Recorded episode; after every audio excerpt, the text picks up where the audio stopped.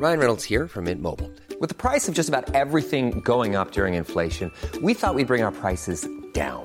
So to help us, we brought in a reverse auctioneer, which is apparently a thing. Mint Mobile unlimited premium wireless. Ready to get 30, 30, bit to get 30, bit to get 20, 20, 20, bit to get 20, 20, bit to get 15, 15, 15, 15 just 15 bucks a month. So, Give it a try at mintmobile.com slash switch. $45 upfront for three months plus taxes and fees. Promo for new customers for limited time. Unlimited more than 40 gigabytes per month. Slows. Full terms at mintmobile.com.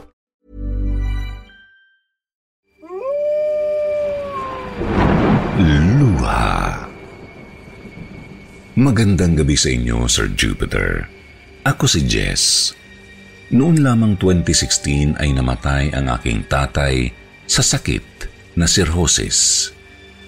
Nalungkot talaga kaming lahat dahil kung kailan namang huminto na sa pagiging manginginom si tatay, ay doon siya nagkaroon ng sakit sa atay, gawa ng kanyang pag-iinom sa maraming taon.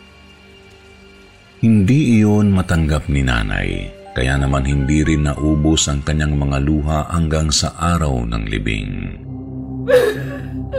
Nay, huwag niyong patakan ng luha ang kabaong ni tatay, mahihirapan siyang makaakyat sa langit. Sabi ng aking kuya habang hawak ang braso ni nanay dahil parabang gusto na rin nitong sumama sa hukay. Wala naman kaming magawa dahil parabang naiinis si nanay sa amin.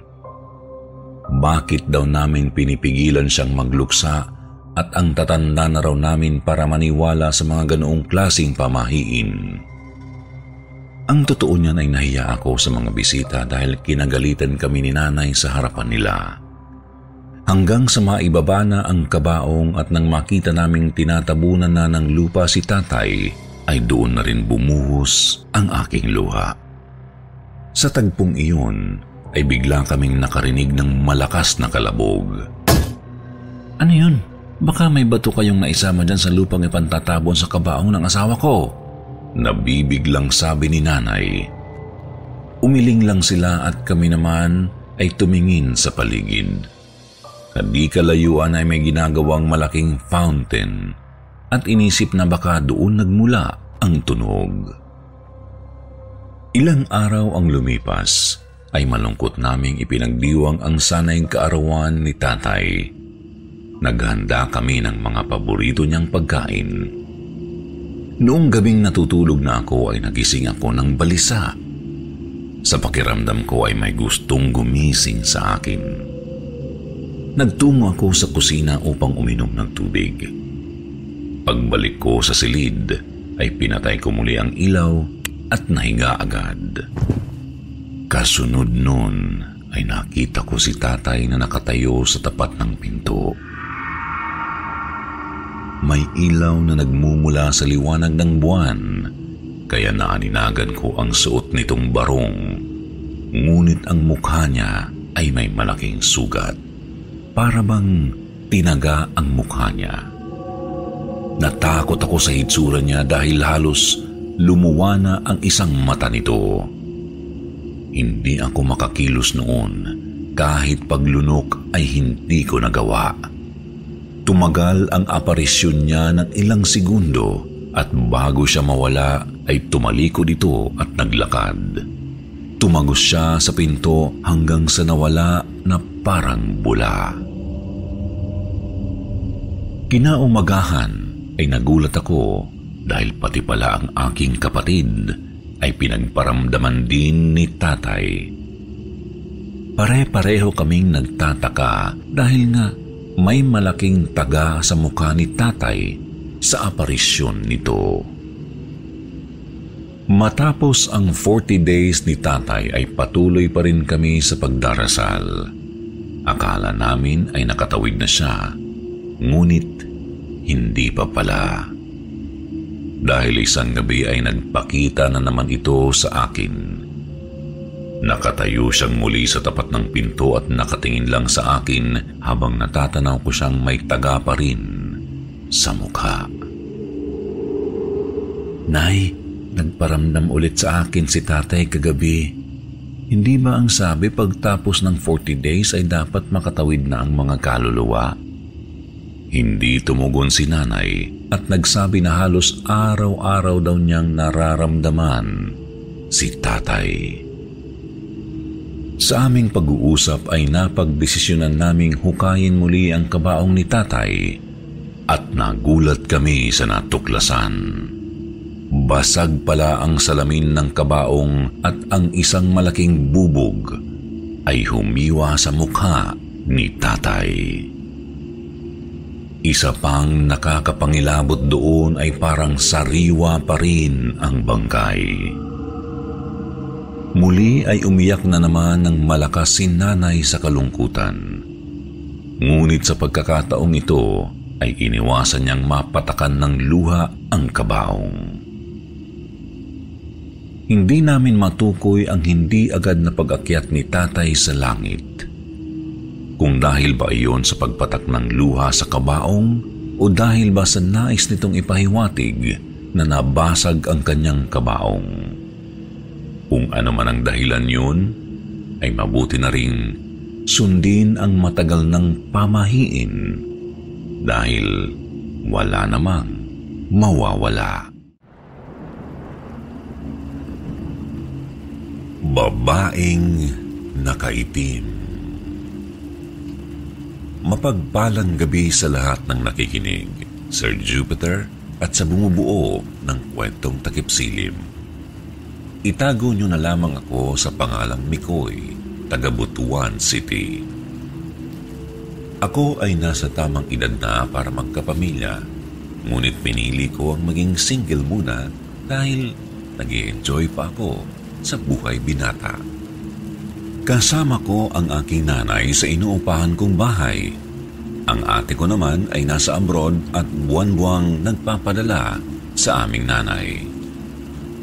Para sa kaalaman ng lahat, nanggaling kami sa pamilya ng mga manggagamot sa aming lugar, kaya naman marami kaming kaalaman tungkol sa mga pangontra sa lamang lupa, aswang, engkanto at masasamang espiritu. Liban dito, ang nanay din ay mayroong third eye at paminsan-minsan ay nakakaramdam din ako ng mga hindi pangkaraniwang bagay-bagay sa paligid.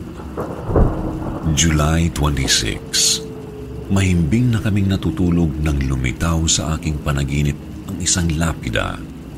Nakasulat roon ang aking pangalan, ngunit walang petsa ng kamatayan. Habang nakatingin ako sa lapida, ay may bumubulong sa akin. Mamamatay ka na. Mamamatay ka na. Mula sa mahina at mabagal ay palakas ito ng palakas at pabilis ng pabilis. Mamamatay ka na! Mamamatay ka na! Hindi ko maigalaw ang katawan ko na parabang may kung anong mabigat na nakadagan sa akin. Hirap na ako sa paginga. Pakiramdam ko din noon ay nakatali ang mga kamay at paa ko. Gustuhin ko mang sumigaw ay hindi ko magawa hanggang sa naimulat ko ang mga mata ko. Kulay puti na pintura ang una kong nakita, ang aming kisame. Akala ko noon ay makakatakas na ako sa bangungot pero hindi pala. Natanto kong tila estatwa pa rin ang katawan ko. Gising na gising na ako pero hindi ko magawang ibuka ang bibig ko. Sa totoo lang ay naluha na ako sa takot. Ang ginawa ko ay nagdasal ako sa aking isipan. Aba, Ginoong Maria, napupuno ka ng grasya. Ang Panginoon ay sumasa iyo. Bukod kang pinagpala sa babaeng lahat at pinagpala naman ang iyong anak na si Jesus. Dalawang beses ko ito inulit ngunit nakakulong pa rin ako sa sarili kong katawan kaya ipinagpatuloy ko pa ang aking pagdarasal hanggang sa unti-unti ko nang naigalaw ang katawan ko. Pagsulya ko sa pinto, ay may gumagalaw na usok roon. Kulay itim. Naghugis ito ng babae. Nagsitintigan ang balahibo ko. Nakakatakot ang mukha nitong mukhang bruha. Nanlilisik ang mga mata nitong nakatitig sa akin. Kulay itim ang suot nito at gulo-gulo ang buhok. Siya ang may dulot sa akin ng bangungot. Mayroon itong masamang intensyon sa akin. Bigla na lamang itong tumalikod at lumusot ang katawan sa pinto. Nang mawala siya, ay naigalaw ko na ang buo kong katawan. Ang oras noon ay 2.30 ng madaling araw. Sir Jupiter, sa di malamang dahilan ay binabalik-balikan ako ng babaeng nakaitim. Kaya bago sumapit ang 2.30 ay tinitiyak kong gising pa ako hanggang 2.45 a.m. Yun ang mga oras na nagpapakita ang babaeng nakaitim. Sa totoo lang, pakiramdam ko ay may kabuntot na kamatayan ang babaeng nakaitim sakali mang magtagumpay ito sa nais na gawin sa akin. Kaya lagi po nating tandaan na magdasal bago matulog. Nasisigurado kong ililigtas tayo nito sa anumang kapahamakan.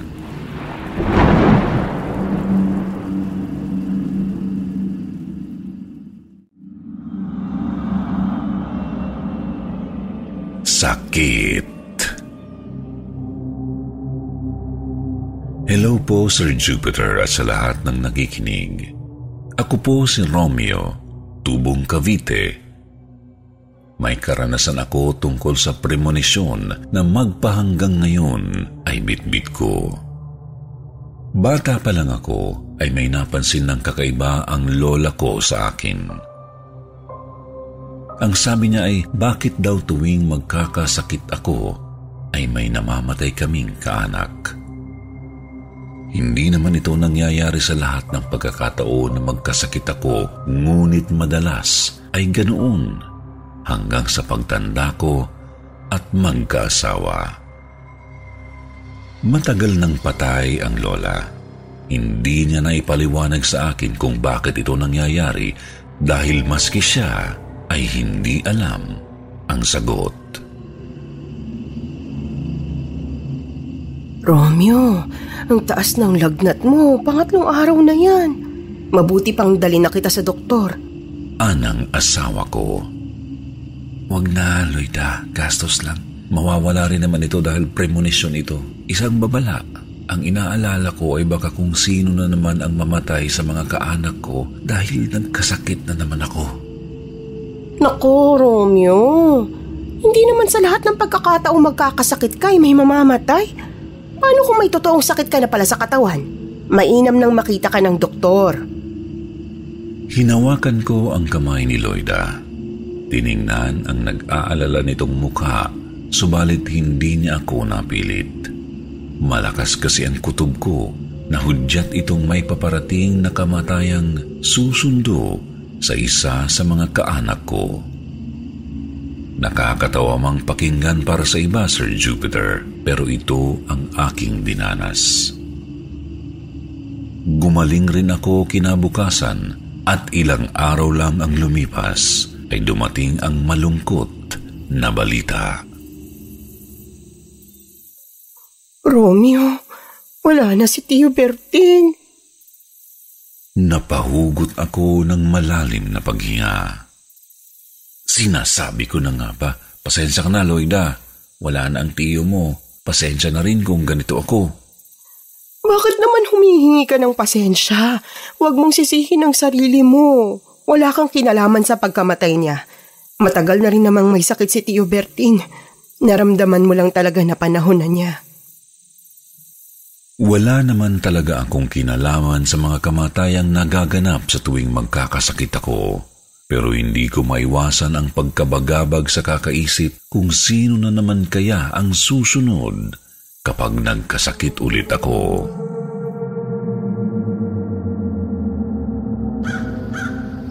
Isang umaga, dumalaw ang lola ni Loida sa amin. Napansin ko na sa tuwing madadaan ako sa sala kung saan sila nag-uusap ay bigla silang mahihinto. Sunod ay mag-iiba ng paksa ng usapin. Hinala kung ako ang pinag-uusapan nila kaya nang makaalis ang lola ng aking asawa ay nagtanong ako kay Loida. Oo na. Sige na, aaminin ko. Ang mga premonisyon mong pinag-uusapan namin ni Lola. Ano? Di ba sinabi ko naman sa iyo na wag mo na itong ikwento sa iba? Kakalat na yan sa mga kamag-anak niyo. Pagtatawanan lang ako ng mga yon o kaya baka ako pa ang sisihin sa pagkamatay ng tiyo mo. Hindi naman sa ganon. Hindi yun ikukwento ni Lola sa iba. Kaya ko lang nasabi yun sa kanya dahil nagbabaka sakali akong may alam siya tungkol sa ganon. At meron nga daw siyang alam sa ganitong mga misteryo.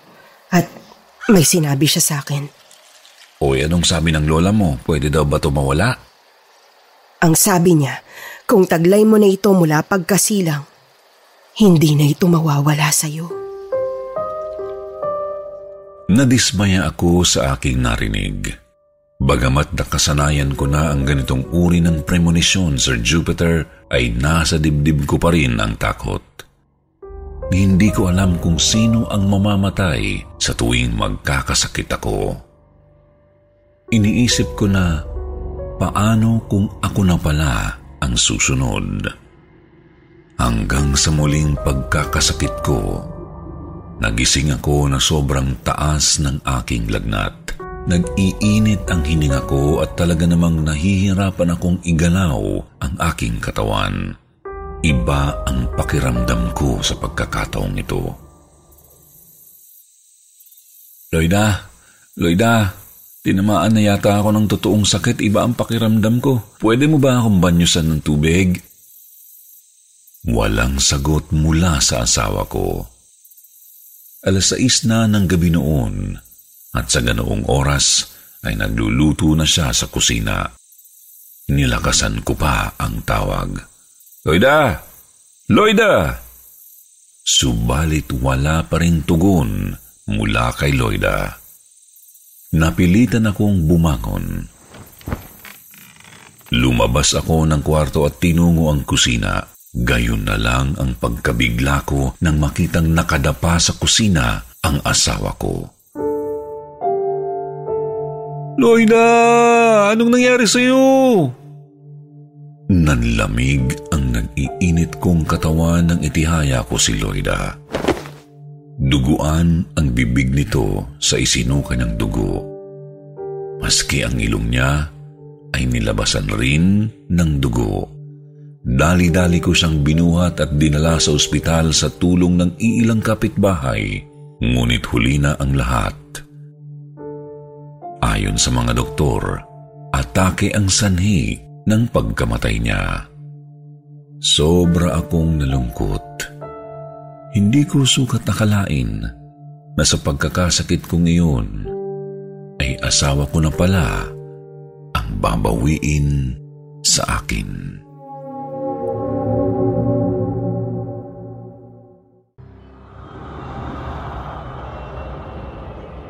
Iba't ibang putahe. Magandang araw po sa inyo, Sir Jupiter. Itago niyo na lamang po ako sa pangalang Tanjo. Nais kong ibahagi sa inyo ang isang karanasan na kailanman ay hindi ko malilimutan. Pasintabi na lang po sa mga kumakain. Sa maniwala po kayo't sa hindi, ay nakakain na ako ng karne ng tao. Hindi po dahil isa akong aswang, kundi dahil hindi ko alam na karne na pala ng tao ang kinakain ko. Nangyari ito noong year 2000. Masaya ang pista ron, Tanjo. Ano, sama ka? O sige na nga. Sigurado ka, masaya ha? Oo, 99.9%. Sa madaling salita, pumayag po ako at sumama po ako sa kanya. Hindi po ako taga roon, ngunit doon kami na destinong magtrabaho. Pagdating namin doon, ay agad kaming niyaya ng tatlong kalalakihan na nag-iinuman. Mga tol, tara upo na kayo rito. May masarap kaming pulutan. Ano, Tanjo? Tagay na ba tayo rito? Game! Dahil medyo may katakawan kami sa alak, agad kaming naupo roon. Habang nagiinuman ay napasarap ako sa aming pulutan. Hindi ko alam kung anong klaseng luto yun. Para siyang pinaghalong kaldereta at minudo. May mga atay na kasi na hiniwa na tulad ng sa minudo, ngunit may mga laman naman na malalaki ang hiwa. Napakasarap po talaga ng pulutan namin. Napakalambot ng karne. Kakaiba talaga ang linamnam nito. Grabe tol, sarap nito ah. Ngayon lang ako nakatingin ng ganito kasarap na pulutan. Oo nga eh, parang gusto ko na lang mamulutan eh. Kain lang kami ng kain ng kaibigan ko. Parang ang ginawa na naming kanin ang pulutan. Maya-maya ay naglabas pa ng pulutan ang lalaking hindi ko naman kilala. Bopis naman ang dating yun, ngunit para bang mga malalaking bituka iyon na hiniwa ng maliliit. Masarap din yun at malasa. Naku po, tingin pa lang nabubusog na ako eh. Pre, tingin mo ba baboy to? Parang hindi eh. Parang hindi rin naman baka. Ah basta karne to, masarap na karne. Nang maubos namin ang dalawang bote ng emperador, niyaya muna kami ng may-ari ng bahay na kumain muna. Agad naman kaming kumain ng kaibigan ko. Kahit medyo lasing na ako ay namangha pa rin ako sa dami ng putahing naroon. Halikayo't huwag kayong mahihiya. Nagustuhan niyo ba ang pulutan niyo? Opo, napakasarap po. Kayo po nagluto? Oo. Oh, heto pa ang pinggan. Sige lang, kumain lang kayo. Marami pang pagkain. Mamaya, ipagbabalot ko rin kayo ng maiuwi niyo. Yun, salamat po. Sumandok kami ng kanin at halos tinikman ko lahat ang mga putahing naroon. Sadyang ang sarap talaga ng ulam. Kaya naparami kami ng kinain. Nakapagtataka lang dahil may inihapag pa silang ulam na parabang nilagang baboy. Ngunit napakalaki ng mga buturoon na talatang hindi talaga karne ng baboy iyon. Inisip ko na lang na baka karne iyon ng kalabaw o di kaya ay baka. Nang tikman namin iyon ay parabang nalasahan ko na medyo malansa ang pagkakaluto.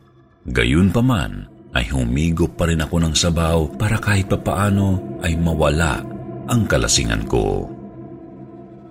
Pare, kaano-ano mo yung mga taga rito? Ah, wala. Basta nakilala ko lang sila kamakailan eh. Tapos inimbita na nga nila ako dahil piyesta raw. Parang ang konti ng bisita, pre, no? Tanong ko sa kanya, napansin ko kasi na napakarami ng handa pero iilan lamang kaming bisita. Matapos kaming kumain ay muli kaming bumalik sa mga nag-iinuman. Bigla akong nakaramdam ng bigat sa aking pantog. Nagpunta ako sa likuran ng bahay para doon umihi. Habang umiihi ako ay nakita ko sa hindi kalayuan ang mga buhok ng tao na may halo pang dugo. Dahan-dahan ko iyong nilapitan. Nagulat ako nang makita ko ang mga nagkalat na daliri ng tao. Anong ibig sabihin ito? Doon na ako kinabahan at parabang nawala ang lasing ko. Umatras ako kaagad at maingat na naglakad pabalik. Napadaan pa ako sa kanilang kusina kung saan mas lalo akong nasindak. Nang mga oras na yun ay parabang hihimatayin na ako. Nakita ko kasi sa mismong mesa nila ang nakalagang ulo ng tao iilang malalaking buto na alam kong bahagi iyon ng katawan ng isang tao. Halos takbuhin ko ang kinaroroonan ng aking kaibigan pero bago pa man ako makarating sa kanila ay bumaligtad na ang sikmura ko. Anong nangyari sa'yo? Bakit ka nagsusuka? Ah, pasensya na po. Lasing na yata ang kaibigan ko eh. Iuwi ko na po siya. Dahil doon ay lalo pa akong nagpanggap na lasing. sinadya kong lumakad ng pasuray-suray para hindi nila mahalata. Nang makarating na kami sa inuupahan namin, ay saka ko ikinuwento sa kaibigan ko ang tungkol sa nakita ko. Doon na siya nagsimulang magsuka. Ako rin ay halos dukutin ko ang ngalangala ko para lamang maisuka lahat ang kinain namin. Simula noon ay hindi na ako nakipag-inuman at halos isumpa ko na rin ang alak. Hindi na rin ako nakikikain sa ibang bahay. Magandang gabi sa inyo, Sir Jupiter. Mula nang marinig ko ang kwento niyo tungkol sa embalsamador, ay naisipan ko ring magpadala ng aking tunay na karanasan. Ako rin kasi ay nagtrabaho bilang embalsamador sa loob ng apat na taon.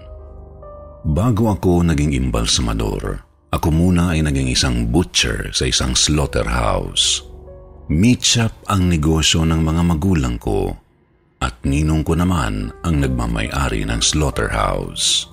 Dumating ang kaarawan ng aking tatay at nagkaroon ng inuman sa bahay. Kumusta negosyo niyo? Tanong ng aking tito sa mother side sa tatay ko. Okay naman, minsan malaki ang kita, minsan naman hindi kalakihan. Depende sa presyo ng karne ng baboy, alam mo na, gagalaw yun kapag konti ang demand. Ikaw, kumusta na ang trabaho mo? Tugon ni tatay. Mabuti naman, maganda rin ang kitaan sa pag-iimbalsa mo dahil fix ang pasahod. Baka nga magretiro na ako pagkatapos ng isang taon. Tutal ay nakapagtapos na ang tatlo kong anak. Mag-focus na lang ako sa grocery store namin. Nagsasawa na ako. Dalawang dekada na akong nagkakatay ng mga tao. Este, magimbalsa mo. Ang pabirong sabi ng aking tito na siyang nagpasok sa akin sa pagiging imbalsamador. Ano, Kevin, ako ang magtitrain sa'yo. Sasama ka lang sa akin pagka may pasyente ako at ikaw ang helper ko. Ako na rin ang magbibigay ng sahod mo at hindi opisina para kumita ka. Dagdag ba nito? Tutal ay napag-usapan na rin namin ng aking tatay na magandang doon muna ako mag-sideline sa tuwing matumal ang meat shop, kaya pumayag na rin ako. Matapos ang isa't kalahating taon ay nagretiro na nga ang aking tito. Ako na ang pumalit sa kanya. Apat kaming surgeon noon. Surgeon ang tawag sa mga embalsamador at pasyente naman sa mga patay. Pinagaganda lang namin ang tawag para hindi awkward sa ibang tao na makakarinig. Kaming apat ay may tinatawag na minor, moderate, at extreme. Code namin yan sa tuwing makakaranas kami ng kababalaghan sa trabaho. Para bang, para habang nagtatrabaho kami, isang bitaw lang na salita ay magkakaintindihan na kami. Minor kapag nakararanas kami ng bumubulong-bulong o kaya naman kapag may naririnig kang naglalakad-lakad o kaya naman may hanging biglang dumampi sa mukha mo. Moderate naman kung nagparamdam ang pasyente sa iyong panaginip o kaya ay sinundan ka pag-uwi at sa bahay mo ito nagpaparamdam. Extreme naman kung mayroong mali sa katawan ng pasyente o hindi normal tulad ng mga uod o insektong lumalabas. Nagpapasalamat ako dahil wala pa akong karanasan sa extreme liban sa minor at moderate. Pero ang tito ko ay marami ng karanasan sa extreme. Yung minor po ay natural na sa aming apat, lalo na kung namatay ang pasyente sa disgrasya o bigla ang kamatayan at suicide. Kumbaga ay Basic na lang sa amin ang minor. Doon naman sa moderate, meron akong isang karanasan na nagpahilakbot sa akin. Isang araw, ang pasyente ko noon ay namatay sa suicide. Babae po ito at nakalawit pa nga ang dila. Binasa ko ang death certificate nito at nabasa kong bigti ang cause of death niya. Hindi ko na inalam ang history kung bakit siya nagbigti. Hindi naman na kasi kasama iyon sa aming trabaho. Natapos ko ng maayos ang kailangang gawin sa pasyente at pagka-uwi ko ay doon ko mararanasan ang hindi ko inaasahan. Habang natutulog ako ay napanaginipan ko siya. Sinakal niya ako. Pagkagising ko ay bumangon ako at nagtungo sa salamin para kasing totoo ang nangyari sa akin. Kaya tiningnan ko ang liig ko. Nakita kong may bakas ng sakal ang leeg ko. Tatlong gabing sunod-sunod itong nangyari. Hindi ko na makayanan kaya humingi ako ng tulong sa albularyo. Kinilabutan ako sa sinabi ng albularyo. Sabi kasi ay isa raw itong espiritu na ginamit lamang ang itsura ng aking pasyente. Sa awa ng Diyos ay nahinto ang pananakit sa akin ng espiritong iyon. Ilang araw pa ang lumipas ay nagkaroon na naman ako ng nakahihilakbot ng karanasan. Hindi ko ito matatawag na extreme dahil sa palagay ko ay matindi pa ito sa extreme. Buwan ng Pebrero noong nakaraang taon, bago pa man magkaroon ng pandemic ay nangailangan ang kabilang branch ng isang surgeon. Nakabakasyon daw kasi ang original na nagtatrabaho doon dahil namatayan ng mahal sa buhay. Kailangan daw nila ng papalit sa loob ng isang linggo. Dahil sa ako ang pinakabata at wala namang pamilya pa, ay ako na ang pinadala roon. Nangako naman ang may-ari ng punerarya na sagot nila lahat pati ang boarding house na tutuluyan ko at sinabi pang kapatid dito ang nagpapatakbo ng kabilang branch. Hindi lang daw pala kibo pero mabait naman. Isang bus lang din ang sasakyan papunta roon. Pero mas pinili ko ang magmotor para tatlong oras lang ang biyahe at ang dapat na pamasahing ibinigay ay ginamit ko na lang sa gas. Pagkarating ko doon ay sinalubong ako ng kapatid ng boss ko. Maputing lalaki at payat. Totoo ang sinabi ng boss ko dahil tipid itong magsalita at parang hindi marunong ngumiti. Matapos niyang ipaliwanag sa akin ang lahat ay itinuro niya ang aking boarding house na tutuluyan. Ang sabi nito ay hanggang closing ako. Boring ang naging araw ko doon. Wala akong nakakausap dahil dalawa lang kaming salitan na surgeon doon. Na-extend ng tatlong araw ang dapat na isang linggo ko roon.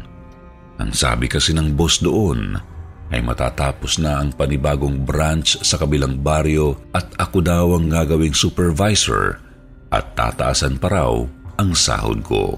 Sir Jupiter, sino ba naman ang ayaw sa ganoon? Kaya sinunggaban ko na ang inalok nila sa akin.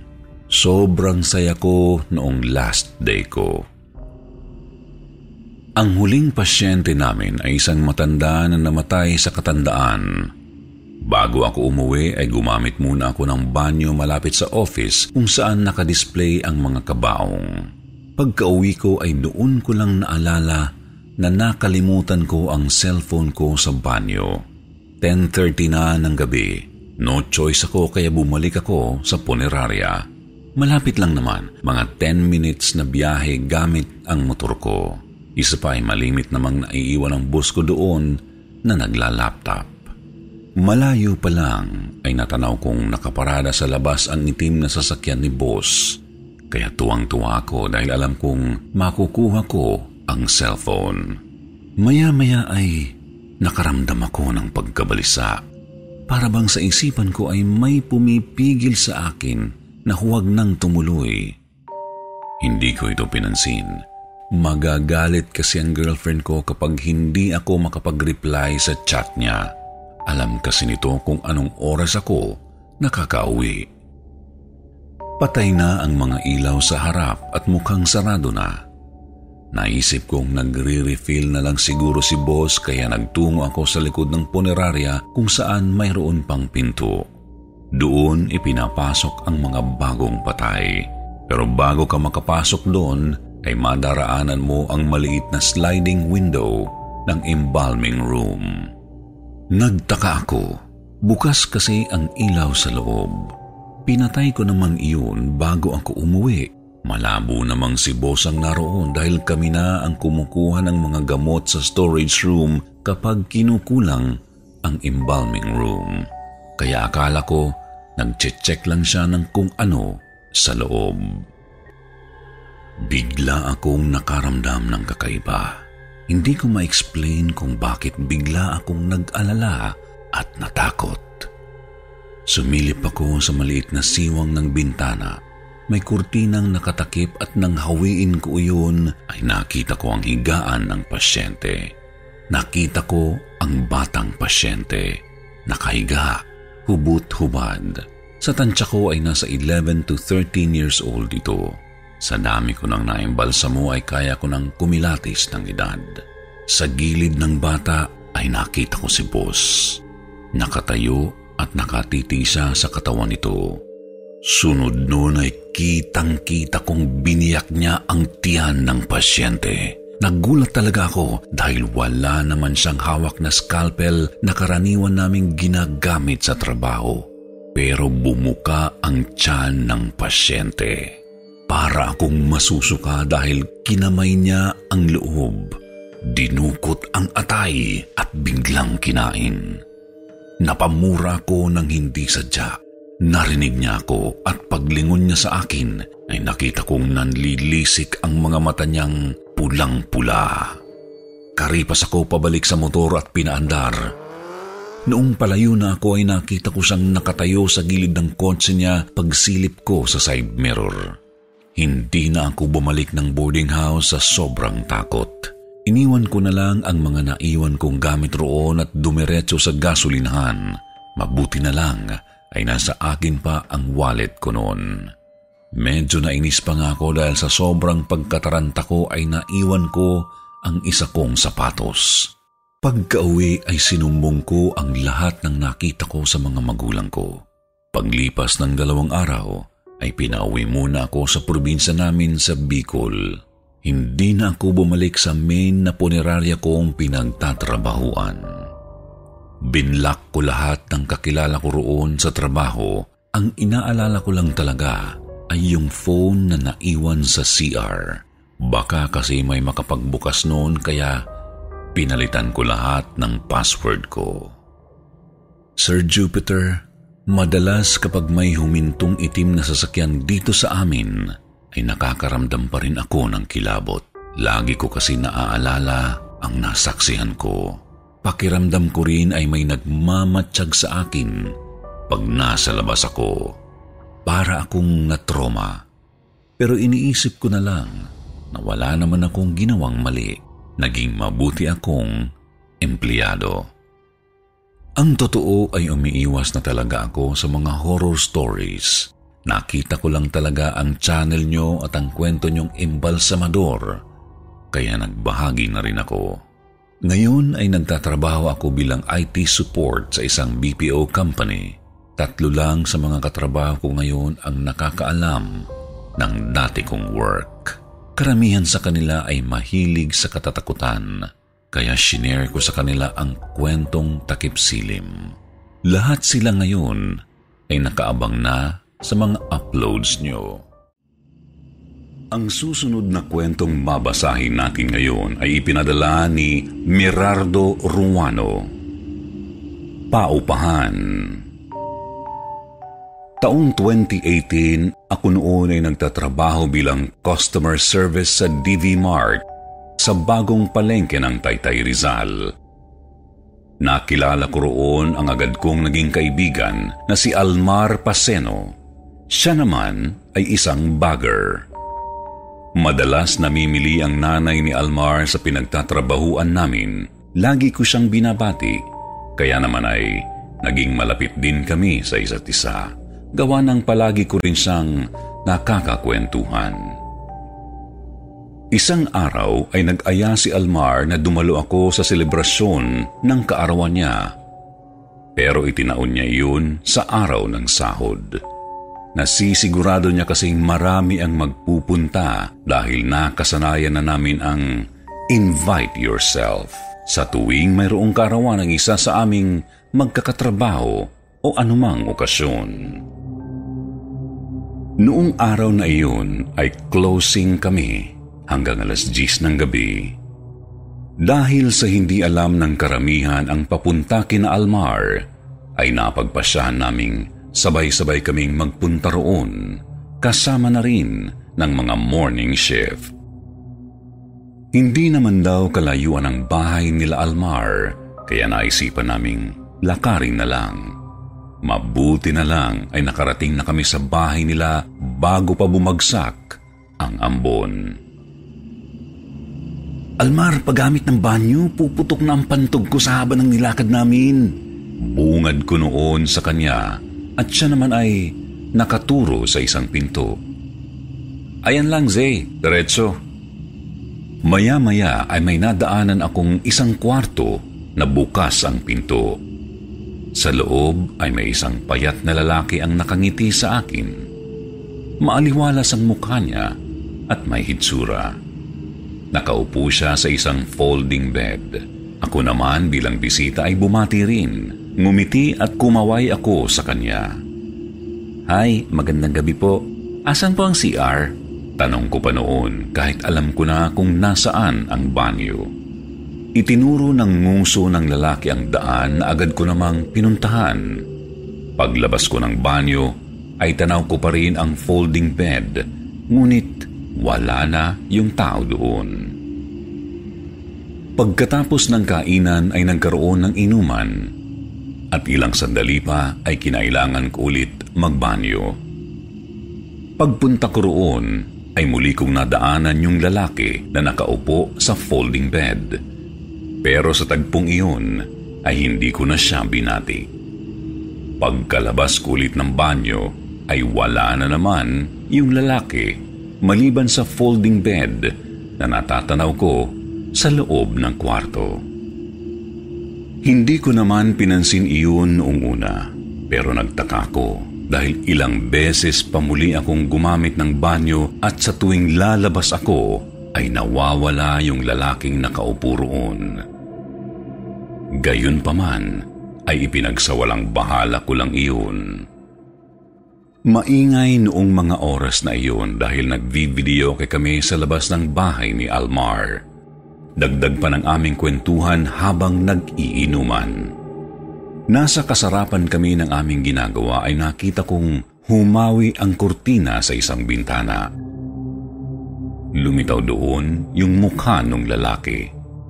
Nakangiti naman siya pero naisip ko na baka nabubulabog na namin siya kaya sinuway ko yung mga kasama ko. Uy, huwag kayo maingay, baka naiingayan si kuya. Natigil sila ng sandali, pero parang nagtaka lang sila sa akin at tuloy pa rin ang inuman hanggang sa dumating yung nanay ni Almar. Sinalubong ko siya ng yakap at siya naman ay tuwang-tuwa dahil nakadalo ako. Nanay, sabi mo sa akin wala kang asawa. Sino yung lalaking payat dun sa kwarto? Uy, may itsura. Siya ba ang bago mong asawa? Pagbibiro ko pa sa kanya noon. Napansin kong kumunot ang noo ng nanay ni Almar at sa tinugon niya ay nanindig ang mga balahibo ko. Anong asawa? Dalawa lang kami ng anak kong umuupa rito. Agad kong kinwento ang mga nakita ko.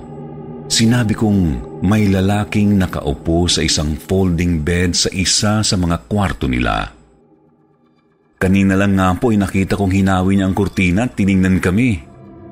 Sa sinabi kong iyon ay agad akong hinatak ng nanay ni Almar. Dinala niya ako sa kwartong sinasabi ko at ganoon na lang ang pagkakagulat ko dahil tambak na iyon ngayon ng karton at iba pang mga gamit. Nanlamig ang aking buong katawan para bang nawala ang tama ko ng mga sandaling iyon. Nasaan na si kuya? Takang tanong ko dahil sabi ko pati ang folding bed at aparador na nakita ko ay wala rin. Halika sa labas at may kikwento ako sa iyo. Nagmamadali niyang sinabi habang hila-hila ako papalabas ng bahay. Nalaman ko noong kalilipat lang nila sa inuupahang bahay ay mayroong isiniwalat ang kanilang naging kapitbahay. Ang unang nagmay-ari daw ng bahay na iyon ay isang lalaki na may payat na pangangatawan dahil sa sakit nito. Sobrang bait daw ng taong yun noong nabubuhay pa siya. At pagdating ng kanyang kamatayan ay madalas daw yung nagpapakita sa mga kapitbahay bago pa makalipat sina Almar at ng kanyang nanay sa bahay na iyon. Nanindig ang buo kong balahibo sa katawan pagkatapos kong marinig iyon mula sa nanay ni Almar. Anong pinag-uusapan niyo? Tanong ni Almar paglapit niya sa amin na agad ko namang sinabi. Biglang sumagot si Almar. Ayaw kasi maniwala ni Mama na merong ano dito sa bahay eh. Nakita mo din pala yun, Zay? Napatango ako ng mabilis at nagkwento siya ng kanyang mga karanasan sa bahay na iyon. Minsan daw ay nagpaparamdam ang lalaki sa loob ng kanilang banyo at madalas pagkagabi ay nakikita niya raw yung nagkakape. Napalunok na lang ako sa takot habang nagkikwento si Almar. Di ko lubos ang kalain na multo na pala yung pabalik-balik kong nakikita. Hanggang ngayon ay markado pa rin sa isip ko ang hitsura ng lalaki kahit pati ang ngiti niya noong hawiin niya ang kurtina ay talagang nagpapatindig ng mga balahibo ko. Hanggang Hagikgikan sa madaling araw. Magandang gabi sa iyo, Sir Jupiter, at sa lahat ng mga tagapakinig ng kwentong takip silim. Ako po si Jay.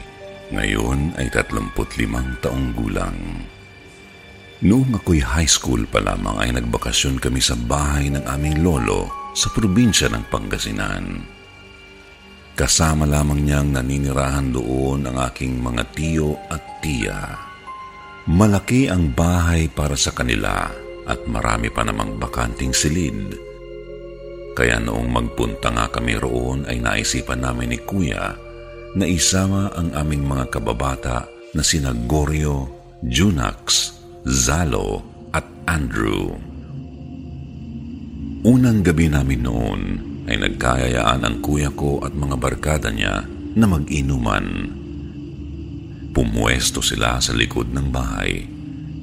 Presko kasi doon at wala rin naman silang naaabalang kapitbahay dahil magkakalayo ang mga kabahayan. Ako naman ay nasa loob na ng malaking silid na inilaan para sa amin. Abala lang ako sa pakikinig ng mga kanta sa Discman. Nagsimulang mag-inom sina Kuya banag alas 7 ng gabi at di ko na malayan kung ano ang mga sumunod na nangyari dahil ako'y nakatulog na. Nalaman ko na lamang ang kwentong ito kinabukasan mula sa aking kuya. Ganito po ang nangyari. Sabi ng aking kuya, nagpaalam siya sa tropa mga bandang alas 10 ng gabi na hihiga lamang sa sofa sa may salas. Magpahinga lang saglit at babalik sa kanilang inuman.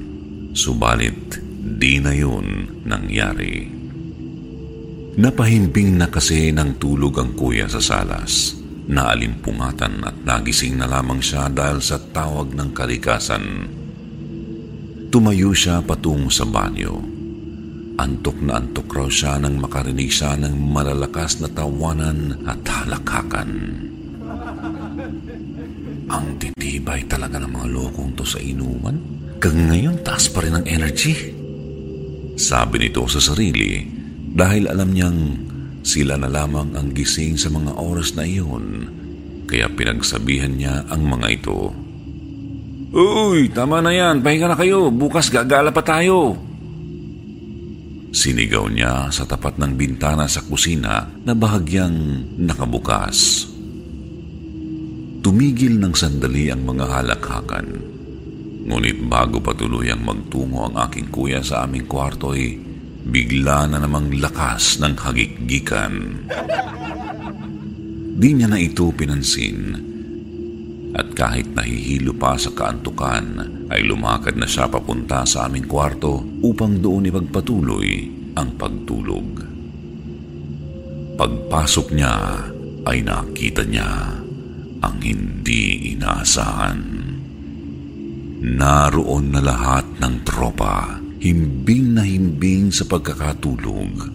Binalot ng matinding takot at kilabot ang aking kapatid. Pagsulyap niya sa oras ay alas tres ng madaling araw. Lalo pang nanindig ang kanyang balahibo. Ito pa naman ang oras kung kailan sinasabi nilang madalas nagaganap ang mga kababalaghan. Patakbong tinungo ng aking kuya ang nakalatag na higaan at mabilis na nagtalukbong ng kumot habang iniisip pa rin ang kanyang naranasan. Kinabukasan nang ikwento niya ito sa amin, lahat kami ay nahintakutan. Kaya naman nagkasundo silang kung sakaling muling mag-iinuman, ay gawin na lamang ito sa loob ng bahay upang maiwasang muling mangyari sa sinuman ang mapagparamdaman ng kababalaghan.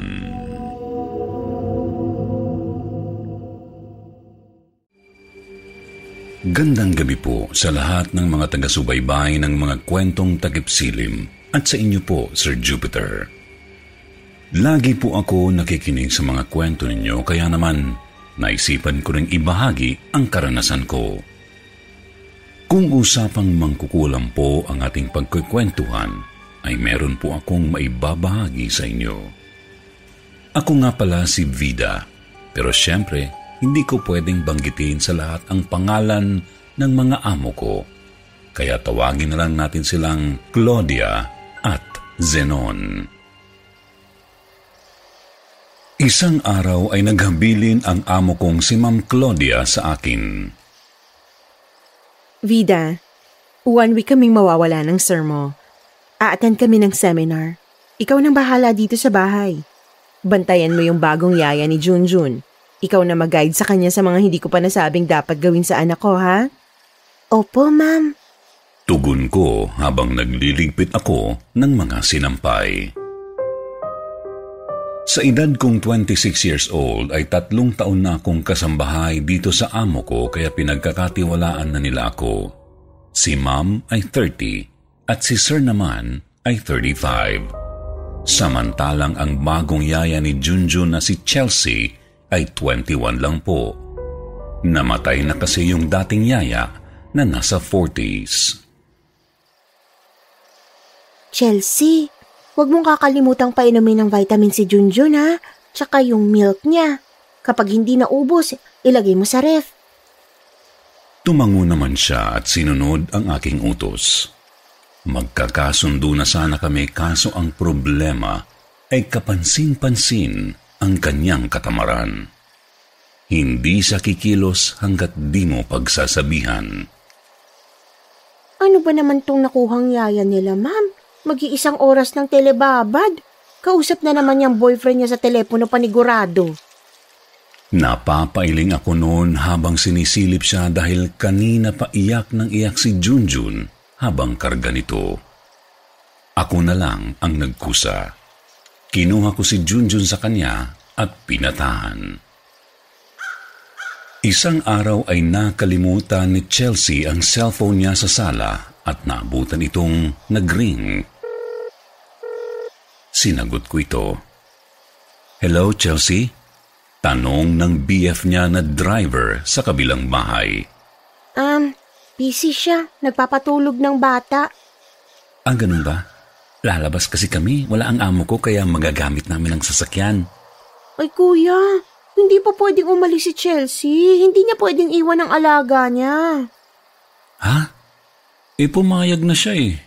Eh hindi pwede, magagalit ang amo namin kapag nalaman nila at pati ako madadamay.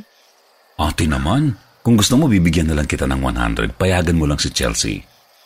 Hindi nga pwede kuya. Kung gusto nyo, doon kayo magpaalam sa amo namin kapag dumating na sila. O kaya sa day off na lang ni Chelsea kayo mag-date. Binagsakan ko siya ng phone. Ayoko na kasing makipagtalo. Bumalik na ako sa paglilinis ng mga banyo. Sa tingin ko po, Sir Jupiter, ay dinamdam ni Chelsea ang paghadlang ko sa plano nila, kaya hindi niya ako binabati. Hanggang sa namalayan ko na lang na natakasan pala niya ako. Mabuti na lang po at walang nangyaring masama kay Junjun. Hindi po sa akin, kundi sa makating dila ng kapitbahay na laman ng mga amo ko ang ginawang pagtakas ni Chelsea para makipag-date. Dahil doon ay pinagalitan siya. Naging mainit ang dugo ng amo kong babae kay Chelsea dahil sa pagpapabaya nito kay Junjun na magtatatlong taon pa lang po noon. Ilang linggo pa ang lumipas ay talagang kumulo na ang dugo ni Ma'am Claudia sa kanya. Madalas kasi ang pagsusuot ni Chelsea ng maiigsing short at panayang pagtitig sa amo kong lalaki. Hayop ka? Lumayas ka rito! Malantikang babae ka! Nagising na lang ako isang araw na pinapalayas ni Ma'am Claudia si Chelsea. Galit na galit si Ma'am at pinaghahagis ang gamit ni Chelsea sa labas ng bahay. Sa araw na iyon ay naulinigan ko ang pag-uusap ng mag-asawa sa kwarto. Sorry na talaga, mahal. Patawarin mo na ako. Inakit lang talaga ako ng babaeng yun. Di ba alam mo namang nasira yung doorknob sa banyo? Hindi ko alam na papasok siya ron habang naliligo ako. Ginusto mo rin ang nangyari sa inyo. Umiiyak na sagot ni Ma'am Claudia kay Sir Zenon. Mula po nung umalis si Chelsea ay nagsimula ng magkasakit si Ma'am Claudia. Hindi makita ng mga doktor ang sakit niya. Tinubuan din siya ng mga bukol-bukol sa katawan. Kaya nagsuggest po ako kay Sir Zenon na dalhin sa albularyo si Ma'am. Maliwanag na kinukulam siya. Eto, tingnan niyo itong mga patak ng kandila. Hugis ng isang babae. May matinding galit ang babaeng ito sa asawa mo. Anang albularyo sa amo kong lalaki. Si Chelsea agad ang pumasok sa isip ko, Sir Jupiter, dahil sabi ni Sir ay wala namang kaaway sa opisina si Ma'am Claudia. Pag-uwi namin ay awang-awa ako kay Ma'am. Kumakalat na ang mga bukol sa katawan niya at hindi na siya halos makakilos. Kulay itim pati ang suka niya. Kakaiba. Sobrang nanghihina na si ma'am kaya nakiusap sa akin si sir na samahan ko siya sa address ni Chelsea upang makausap ito. Napadpad kami sa La Union at humarap sa amin ang galit na galit na nanay ni Chelsea. Masama ang ginawa ng asawa mo sa anak ko. Pinagbintangan niyang magnanakaw at sa kanya pinalayas. Wala siyang awa kaya nararapat lang sa kanyang sinapit niya. Nagkatinginan kami ni Sir Zenon dahil alam naman namin na hindi ganoon ang nangyari. Sa totoo lang ay nagalit ako sa kasinungalingan ni Chelsea kaya napasabat ako. Um, makasingit na nga po, Nay. Yun po bang sinabi sa inyo ni Chelsea? Hindi po kasi ganoon ang nangyari. May CCTV po ang bahay ng amo ko kaya Mapapatunayan po nila sa inyo kung anong pagkakamaling nagawa ni Chelsea kaya siya pinalayas ni ma'am. Natigilan ang matanda at nakita namin si Chelsea na sumilip ito sa likod ng kanyang nanay. Chelsea, hindi totoo ang sumbong mo sa nanay mo. May CCTV ang bahay at mapapatunayan namin na nagsisinungaling ka. Ani, sir. Para po bang nabigla si Chelsea na sumugod kami sa bahay nila? Halatang guilty po kasi ang mukha niya. Nay, ako na po bahala. Sabi ni Chelsea at nag-usap silang dalawa ni Sir. Hindi ko na narinig ang usapan nila at mukhang nagkaayos rin sila. Pagbalik namin sa sasakyan. Magiging okay na po ba si Ma'am Claudia, sir? Kung hindi niyo po na itatanong, may kamag-anak ako sa probinsya naming manggagamot. Marunong lumaban sa mga mapinsalang kulam. Wag na. Kasalanan ko rin naman kasi. Alam kong tinutukso ako pero nagpatukso naman ako. Hindi na ako sumagot sa sinabi ni Sir. Kung ano man ang tunay na nangyari sa kanila, ay labas na ako doon. Makalipas lang po ang ilang araw, ay unti-unti nang bumalik ang normal na kalusugan ni ma'am. Sa ngayon, ako na ang yaya ni Junjun, habang ang bagong kasambahay naman pong nakuha nila ang gumanap sa dati kong trabaho sa bahay. Yan po ang kwentong kulam ng mga amo ko.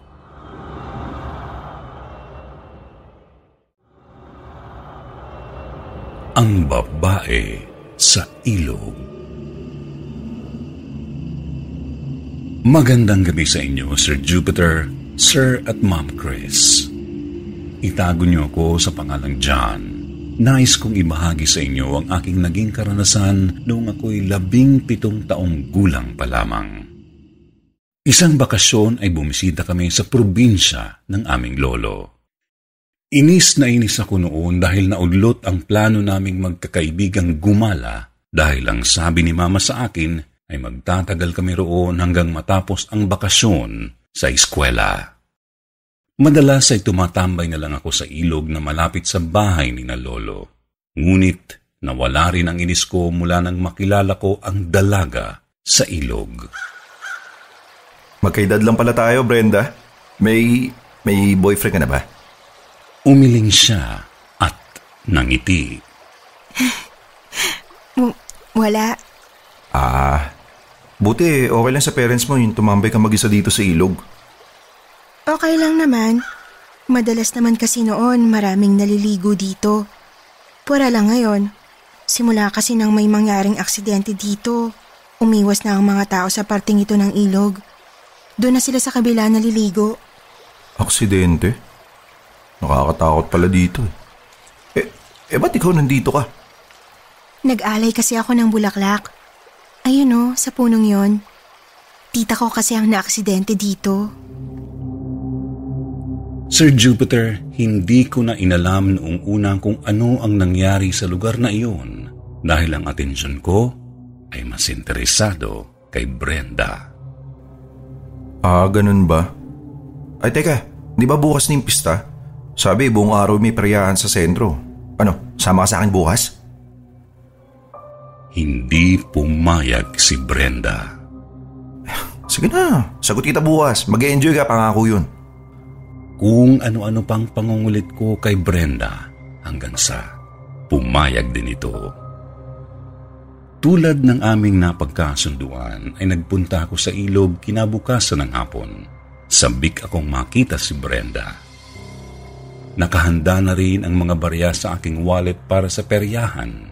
Ito po yung klase ng wallet na may zipper. Higit tatlumpong minuto ang lumipas. Ay, tagal naman ni Brenda. Baka ninja na ako nun ah. Dahil sa preskong hangin mula sa malalaking puno at tunog ng agos ng ilog, ay dinapuan ako ng antok. Inilagay ko ang cellphone ko sa wallet. John? John, sorry nahuli ako. May inutos kasi sa akin si nanay eh. Agad akong napabangon at umalis na kami. Pagkarating sa sentro, Naku po, patay. Nasaan na yung wallet? Nasa bulsa ko lang yung kanina. Teka, nakita mo ba? Ha? Hindi eh. Sorry Brenda, eh, kailangan natin bumalik sa ilog. Eh nalaglag yata yung sa bulsa ko nung nakatulog ako eh. Pagkarating namin sa ilog, Uy John, ano nakita mo na ba? Tiningnan ko na kahit saan, pero wala akong nakitang wallet eh. Bukas mo na lang kaya hanapin ulit. Padilim na kasi. Um, mauna ka na Brenda. Yung cellphone ko kasi nasa loob nun eh. Eh kailangan ko yung makita. Pasensya ka na ha. ilang sandali pa ay namalayan ko na lang na halos wala na akong makita dahil lumubog na ang araw. John, nandito ang wallet mo.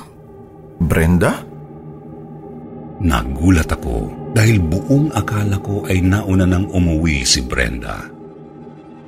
Brenda, ikaw ba yan? Nasaan ka? Saan mo nakita yung wallet ko? Dito, halika. Samahan mo ko. Kahit nag-alangan ako ay sinundan ko yung boses sa tuwang mahahanap na ang wallet at cellphone ko. Napadpad ako sa harap ng isang matandang puno. Saan ka, Brenda? Dito, sa itaas. Nakaramdam ako bigla ng kung anong kalabit sa ulo ko. Pagtingala ko ay nagulantang ako. Mayroong babaeng nakasabit sa puno. Ang paa nito ay sumayad na pala sa ulo ko na inakala kong kalabit. Nakabigti ang leeg nito. Dilat ang mga mata at lawit ang dila. Ilang saglit akong naistatwa. Bigla ay gumalaw ang mga paa nito na parang umaalpas. Samahan mo ko dito. Nakakatakot ang tinig na yun para ba kasing nauubusan na ito ng hininga. Kasabay niyon ay lumutang pababa ang katawan niya at doon ko na naikilos ang katawan ko. Ah! Tulong! Karipas ako ng takbo. Binulabog ko ang bahay ni Lolo pagkarating doon. Mama! May nakita ako! Multo sa puno! To, to sa ilog! Lumapit si Mama at nanggigil na kinurot ako sa tagiliran. Punyemas ka? Punyemas ka? Sabi ko sa'yong huwag kang aalis at tutulong ka sa tito mo magkatay ng baboy. Kanina ka pa namin hinahanap ah. Kinagalitan lang ako ni Mama pero ang sabi ni Lolo ay may babaeng nagbigti raw sa isa sa mga puno sa ilog. Yun pala ang tiyahin ni Brenda.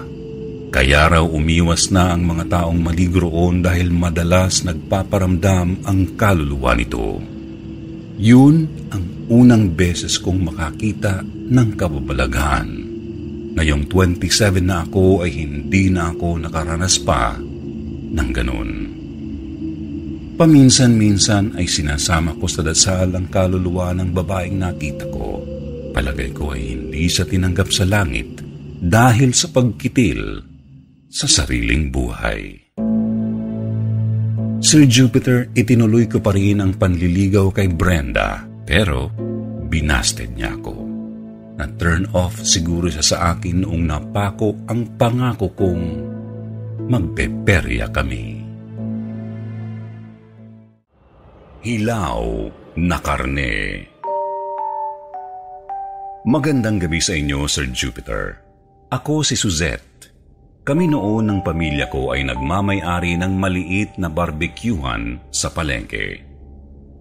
Malakas ang benta namin lalo na tuwing gabi, kaya naman noong high school ako, pagtapos ng eskwela, ay tumutulong ako kay mama sa pagtitinda. Suzette, magtuhog ka muna ng karne sa stick habang hindi pa tayo dinadagsa ng mga bibili. Ngunit maya-maya lang ay sunod-sunod na ang bumibili, kaya huminto ako sa pagtuhog at tumulong na kay mama. Lakas ng benta ngayon, ma. 7.30 pa lang ubus na lahat. Oo nga. Eh di ibig sabihin yan, mas dadamihan natin ang paninda bukas para mas marami tayong maibenta. Bumalik ako sa pagtuhog ng karne. Sakto namang dumating ang kaibigan kong si Isabel. Ay, ubus na kagad. Naubusan ka na Isabel. Kahit taba, ubus na. Ba't kasi ngayon ka lang bumibili? Ayoko kasi ng ulam sa bahay. Kaya bibili sana ako rito. Ibinigay ko kay Isabel ang itinabi kong barbecue. Para sa akin sana yun, pero naghati na lang kami. Oy, Suzette! Halina't umuwi na tayo. Bukas mo na lang ipagpatuloy ang gagawin mo at marami pa yan. Dito muna ako, ma. Tutulungan ako ni Isabel magtuhog. Di ba, Isabel? Opo, tita. Tulungan ko po si Suzette. Sa pagkwekwentuhan namin ni Isabel ay napatagal kami sa aming ginagawa. Tawa kasi kami ng tawa sa masaya naming daldalan. Maya-maya ay natigil kami sa pagtuhog ng mga karne.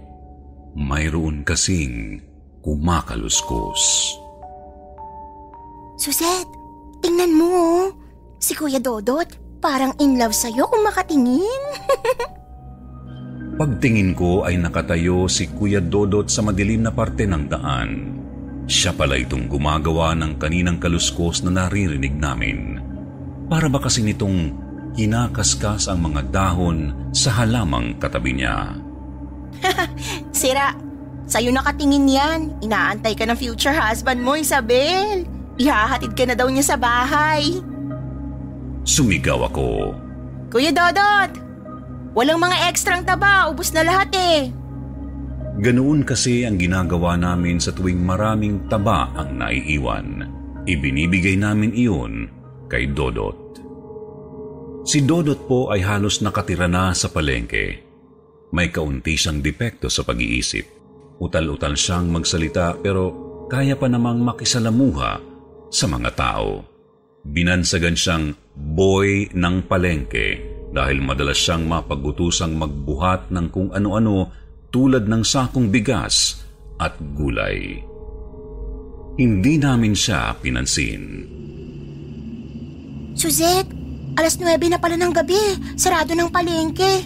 Dalian na natin. Uuwi na ako, baka mapagalitan pa ako. Uwi na tayo ngayon. Sa bahay ko na lang itutuloy ito. Konti na lang naman to. Habang nagliligpit ako ay natanaw ko si Kuya Dodot na nakatingin pa rin sa akin habang kinakaskas ang mga dahon sa halaman. Binaliwala ko lang siya dahil nga sa may kakaiba naman talaga sa kanya. Habang naglalakad ako pa uwi ay nakaramdam ako ng pagkabalisa. Hindi ko maipaliwanag pero parang alam mong may mali sa paligid. Dito na lang ako sa iskinita para shortcut. Kahit madilim, ay pinasok ko ang eskinita sa kagustuhang makauwi ng mabilis. Pagliko ko ay biglang lumitaw si Dodot sa dilim. Suset, akin na akin na lang yung dala mo. Nagtaka ako dahil alam kong umalis ako nang naiwan siya sa tabi ng mga halaman malapit sa palengke. Anong akin na lang yan? Itong karne? Hindi pwede, hilaw to. At isa pa, benta namin to para bukas. Akin, akin na lang, akin na lang yan. Na, na, nagugutom na ka, ka, ka, kasi, kasi ako. Hindi nga pwede, paninda namin to. Masikip ang eskinitang iyon. Kakasya lamang ang isang katawan ng tao. Kulit mo naman. Makaalis na nga. Sa iba na lang ako dadaan. Tumalikod ako, ngunit bigla niya akong hinawakan sa balikat. Akin na lang yan sabi. Ang damot mo ah. Gutom na gutom na ako. Ilang araw na akong hindi nakakakain. Nanlaki ang mga mata ko dahil biglang dumiretso ang pagsasalita niya. Akin na yan! Sabay hablot sa lalagyang ha- Ryan Reynolds here from Mint Mobile. With the price of just about everything going up during inflation, we thought we'd bring our prices down. So to help us, we brought in a reverse auctioneer, which is apparently a thing. Mint Mobile unlimited premium wireless. Ready to get 30, 30, bit to get 30, bit to get 20, 20, 20, bit to get 20, 20, bit to get 15, 15, 15, 15 just 15 bucks a month. So, Give it a try at mintmobile.com slash switch. $45 upfront for three months plus taxes and fees. Promo rate for new customers for limited time. Unlimited more than 40 gigabytes per month. Slows. Full terms at mintmobile.com. If you thought the only way to get a more defined jawline with natural looking results was through surgery, think again. Juvederm Volux XC is a non surgical injectable gel filler that improves moderate to severe loss of jawline definition and can help you achieve natural looking results with little downtime. Even better, this improved definition lasts up to one year with optimal treatment. No maintenance required. Improve jawline definition for a smooth, sculpted look with Juvederm Volux XC. For important safety information and to find a licensed specialist, visit juvederm.com. That's J U V E D E R M.com. Not for people with severe allergic reactions, allergies to lidocaine, or the proteins used in Juvederm. Common side effects include injection site redness, swelling, pain, tenderness, firmness, lumps, bumps, bruising, discoloration, or itching. There's a risk of unintentional injection into a blood vessel, which can cause vision abnormalities, blindness, stroke, temporary scabs, or scarring. Talk to a licensed specialist to find out if it's right for you. ako na naglalaman ng mga karne ng baboy. Pinilit kong agawin ang lalagyan pero para ba itong aatake sa akin? Kung ayaw mong karne mo ang kainin ko, ay mabuti pang ibigay mo na lang sa akin to. Pasalamat ka at marunong ako magtiis na hindi kumain ng tao. Agad niyang nilamon ang hilaw na karne tila gutom na gutom. Sumulyap siya sa akin at nakita kong nag-iba ang mata nito. Naging guhit katulad sa pusa. Takot ka? Maramot ka kasi, Gaga. Akala mo ba hindi ko alam na pinagtatawanan niyo ko kanina ng kasama mo? Kahit magsumbong ka, walang maniniwala sa'yo. Dahil alam nilang may depekto ko sa pag-iisip. Ako ang boy ng palengke. Natakot ako at nagtatakbo pa uwi. Mama! Si Dodot, ninagaw yung mga paninda natin tapos k- kinain kahit hilaw. Ha? Si Dodot? Oo, ma! Narinig ko rin siya diretso magsalita. Hindi siya totoong utal-utal. Niloloko niya lang tayo. Sir Jupiter, walang naniwala sa akin na narinig kong normal magsalita si Dodot. Kinabukasan kasi ay parang balik ulit sa dati. Utal-utal na siyang muli. Nang minsang magpang-abot ang aming mga tingin ay parabang walang nangyari.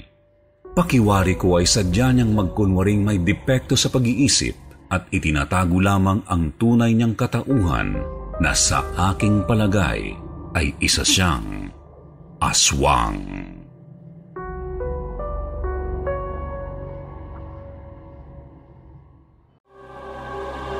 Pakiusap ng bangkay Magandang gabi, Sir Jupiter. Tawagin niyo po ako sa pangalang Bebang. Matagal na po akong makeup artist sa isang punerarya dito sa Maynila. Dalaga pa ako ay nakasanayan ko na ang trabahong ito hanggang sa mapangasawa ko ang isa sa mga imbalsamador. Gamay na gamay ko na ang trabaho ko at masasabi kong magagawa ko na ito kahit nakapikit pa ako. Sa tagal ko sa trabahong iyon ay wala pa ako ni isang naranasang kababalagan hanggang sa dumating ang isang araw. Labs, may dumating ulit. Sunod-sunod yata ngayon ah. Oo nga eh. Pansin mo rin pala. Noong araw na iyon, Sir Jupiter, sunod-sunod ang dating ng mga bangkay na iba't iba ang ikinamatay. Kaya naman sobrang napagod ako. Ang huling bangkay na may make-upan ko ay isang dalaga na nakatira lang malapit lang sa amin. Madalas ko siya noon nakakasalubong sa aking pamamalengke. Magandang dalaga siya, kaya naman hindi ko maiwasan na hindi humanga sa kanya. Para siyang natutulog lang. Sabi ko sa sarili ko ay lalo ko siyang pagagandahin sa makeup ko. Alam mo, sayang ka. Ang ganda mo at ang bata mo pa. Siguro, ang daming nagkagusto sa'yo. Nahinto ako nang magbukas ang pinto. Ikaw lang pala. Nagulat ako, akala ko kung ano na eh. O Labs, kinakausap mo na naman yung bangkay. Mamaya mo dyan, sumagot yan. Huwag kang tatakbo sa akin ha. Hindi ka na nasanay sa akin. Sana nga sumagot eh. Para naman hindi ako maboring dito. Ikaw din. O sige, ah, chinig lang kita. Hintayin kita sa labas ha. mag lang ako. Pag-alis ni Dan ay itinuloy ko ang pagkausap sa bangkay. Ang sabi ng nanay mo, hindi pa rin nila alam kung ano talagang kinamatay mo. Para kasing hindi sila makapaniwala na binangungot ka. Kung hindi bangungot, ano bang pwedeng itawag dun sa hindi ka nalang nagising?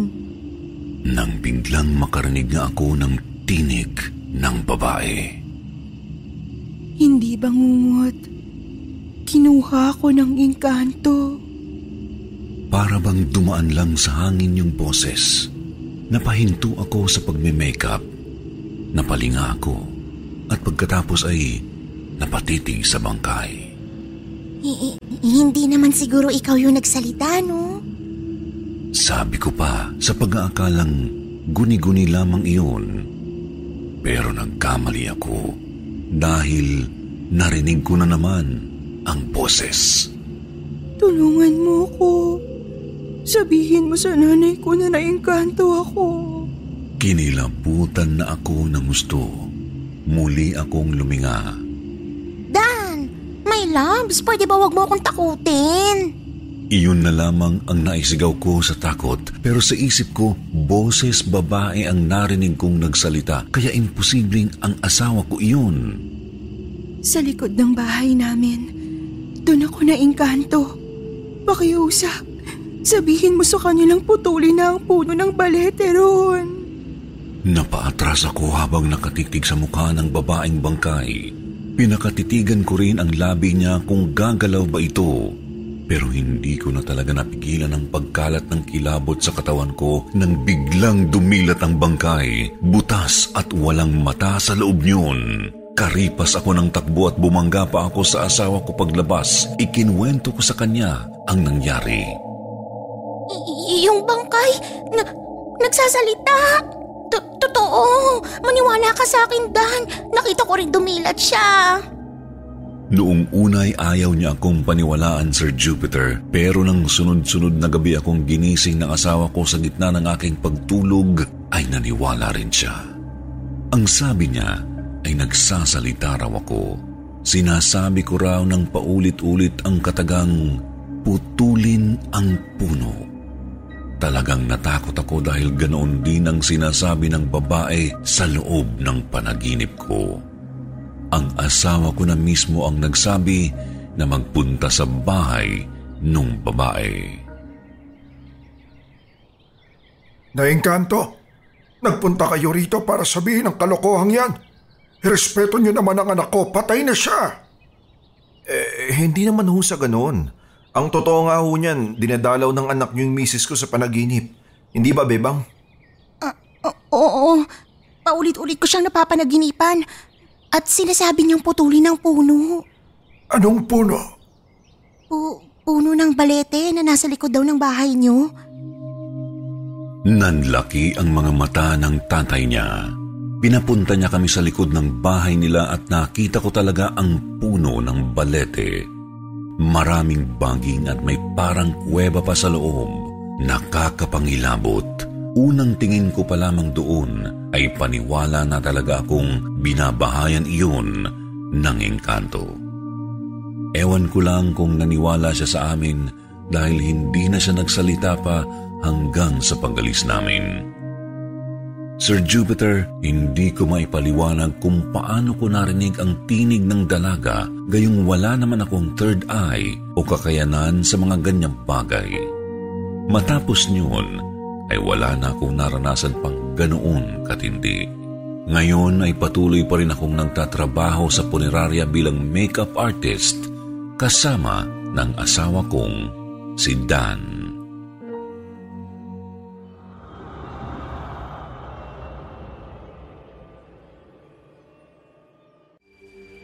Bagong lipat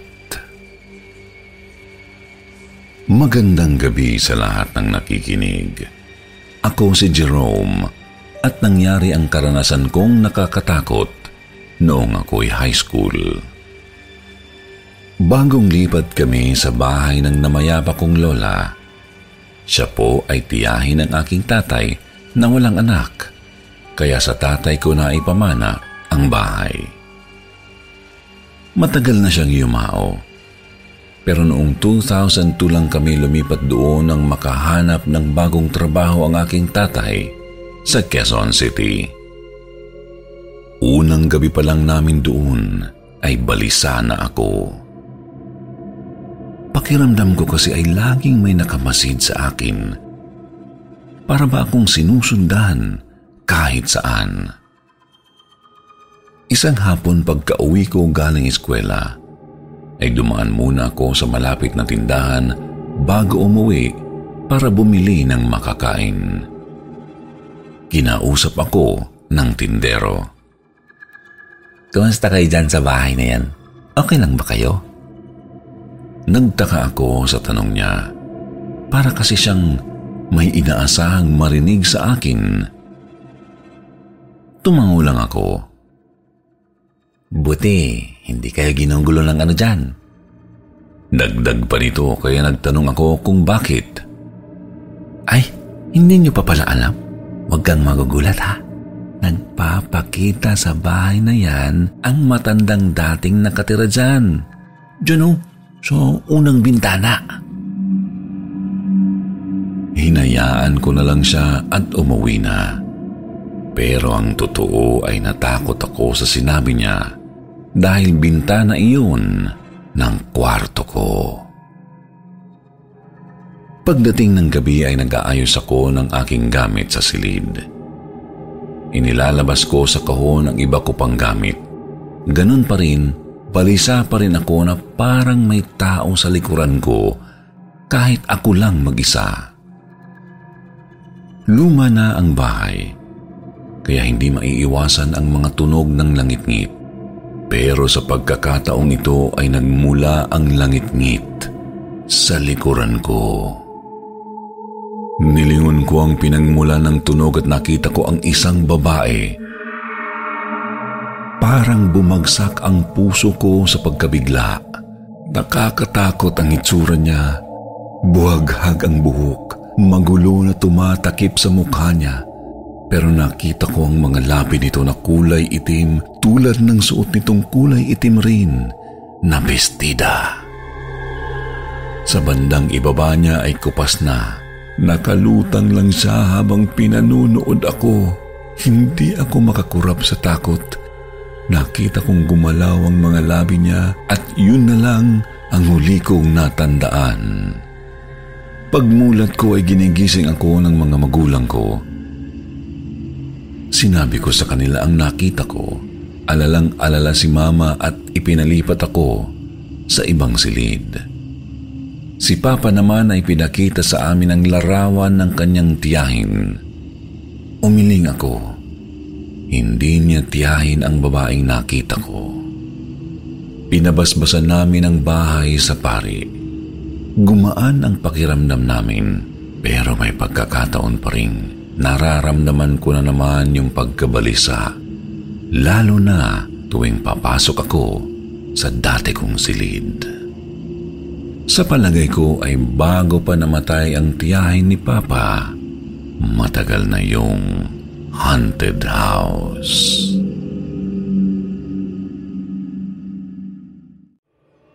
Magandang gabi, Sir Jupiter, at sa lahat ng nakikinig. Ako po si Cristel isa akong anak ng pastor at Sunday school teacher, kaya hindi ako takot sa mga multo-multo na yan. Pero sa unang beses ay natakot ako noong maranasan ko ang kababalaghang isasalaysay ko sa inyo limang taon nang nakakaraan. Laging nauospital ang mami ko at ako lagi ang bantay, kaya naman Sanay na sanay na ako sa ospital, lalo pat sa iba't ibang pagamutan siya na a-admit. Madalas ay nasa fifth floor kami o nasa mas mataas na floor. Ngunit isang araw ay dinala kami sa fourth floor dahil ang sabi ay puno na ang mga rooms sa itaas. Tutal ay suki na nga kami sa ospital na iyon at kaibigan rin ng mami ang doktor niya ay nagkasundo na doon muna si Mami sa ikaapat na palapag. Kami lang ang nasa floor na yon. Walang pasyente sa ibang private room maliban sa isang pasyente na nasa ward na. Wala ring nurse na nagbabantay sa nurse station ng fourth floor. Kung mayroon mang magra-rounds na nurse, ay manggagaling pa ito sa fifth floor. Kaya napakatahimik ng fourth floor. Hindi ko maipaliwanag pero hindi ako komportable sa room na yun o baka sa floor mismo. May kakaiba kasi akong pakiramdam palagi sa hallway sa tuwing madadaan ako doon. Unang gabi ay dalawa kaming bantay. Ako at si Casey na pamangkin ko sa pinsan na halos kaidaran ko lang din. Noong pangatlong gabi namin, nagpunta ang isa ko pang pamangkin sa pinsan na si Zel. Halos kaedad ko lang din siya. Bumisita rin ang kaibigan kong si Ruby na anak na rin ang turing ni Mami sa kanya. Kaming apat ay malapit sa isa't isa kaya mahilig kami magkatuwaan.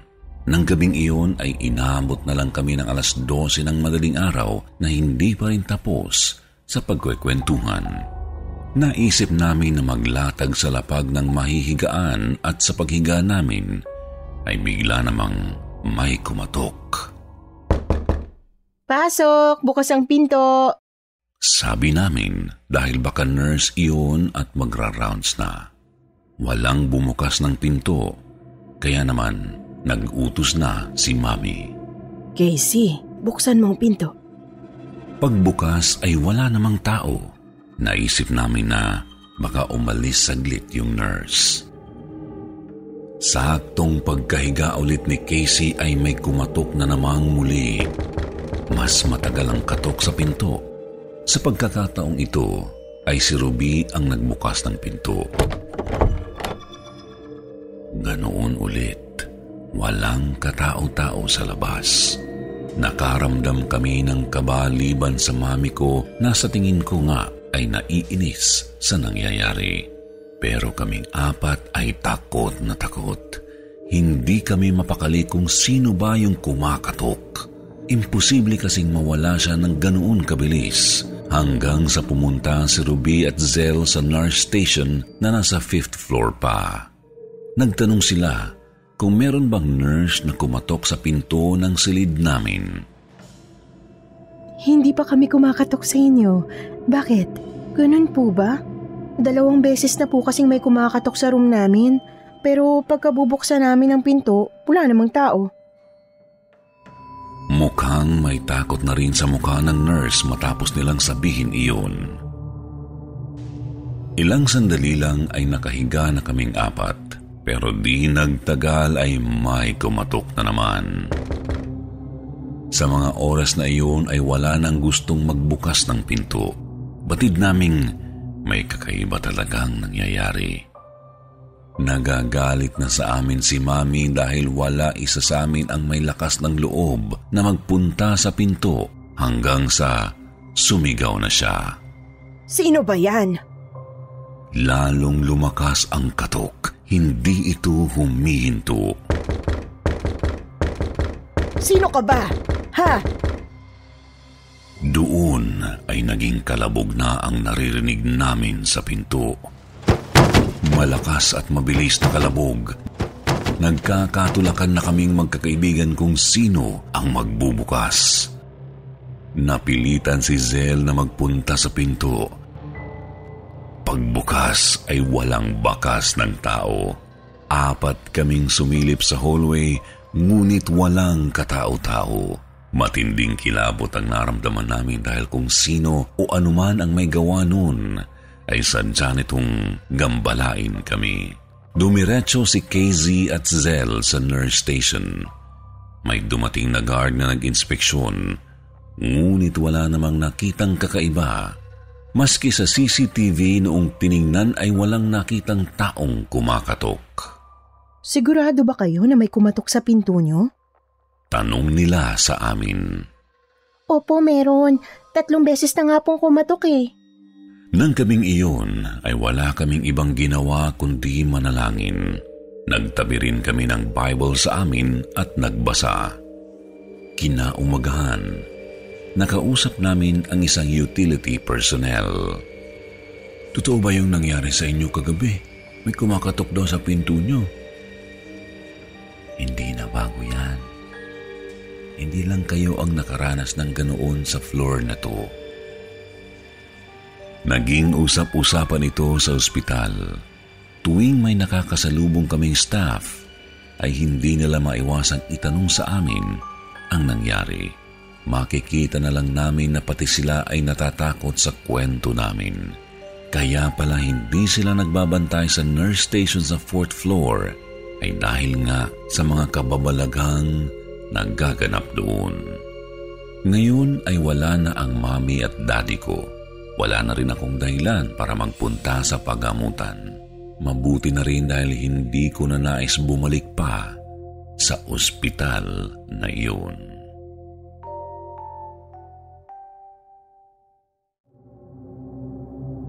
Nakakatakot na ungol. Magandang gabi, Sir Jupiter. Ako po si Kay. Ngayon ay 28 years old. Nangyari ang karanasan kong kababalagan noong ako'y nasa high school pa lamang. Kami noon ng aking pamilya ay nakatira sa isang compound. Noong una po ay isang bahay lamang iyon na pag-aari ng aming lolo. Ngunit napagdesisyon ng hati-hatiin para sa tatlo niyang anak. Kasama na doon ang nanay ko. Ang bahay na yun ay naitayo noon pang 1950s. Marami ng kasaysayan at marami na rin akong narinig na kwento-kwentong nakakapanindig balahibo tungkol sa bahay namin. Noong maliit pa ako ay nasabi sa akin ni Lolo na minsan isang madaling araw ay nakarinig siya ng lalaking umuungol sa likod ng bahay, wari pinahihirapan. Agad raw tumayo si Lolo at kinuha ang nakatago niyang itak. Dahan-dahan siyang nagtungo sa likod ng bahay pero pagkarating niya roon ay wala namang bakas ng tao. Isa pa sa mga narinig ko ay kwento naman ng aking nakatatandang pinsan. Mag-aalauna na raw noon at kausap niya ang kanyang nobya sa telepono. Bumaba raw siya mula sa kanyang kwarto papunta sa kusina. Hindi pa man daw niya nabubuksan ang ilaw ay nakarinig siya ng kalansing ng bakal na nagmumula sa likod ng bahay. Tunog daw ng kadena na parabang kumakaskas sa sahig. Nagtaka siya kung ano yun, kaya naisipan niyang sumilip sa bintana. Hindi niya binuksan ang ilaw para kung sakali mang may magnanakaw o ano, ay mahuhuli niya ito. Pagkadungaw niya sa bintana ay wala namang tao. Hindi rin naman mahangin pero naririnig pa rin niya yung kalansing ng kadena na dumaan mula sa kanan papuntang kaliwa sa kanyang harapan. Marami pa sa aking mga kamag-anak ang nakaranas sa mga pagpaparamdam. Maski ang mga naging kasambahay namin ay hindi nakaligtas. Kaya sa tuwing magbabrown out ay ganado kaming magpipinsan na maging tampok iyon ng usapan. Ngunit dumating ang isang hapon ay hindi ko inaasahan na pati pala ako ay pagpaparamdaman din ng multo. Kakauwi ko lamang noon sa eskwela. Nag-commute lang ako at pagod. Maulan kasi noon kaya natagalan akong nakauwi dahil unahan ang mga pasahero sa jeep. Pagka-uwi ko ay walang kailaw-ilaw dahil brownout. May kadiliman sa loob ng bahay gawa ng makulimlim sa labas. Agad akong humiga sa sofa hanggang sa makaidlip ako. Maya-maya ay nakarinig ako ng kaluskos Pumupungas-pungas ako noong akala kong dumating na ang nanay ko.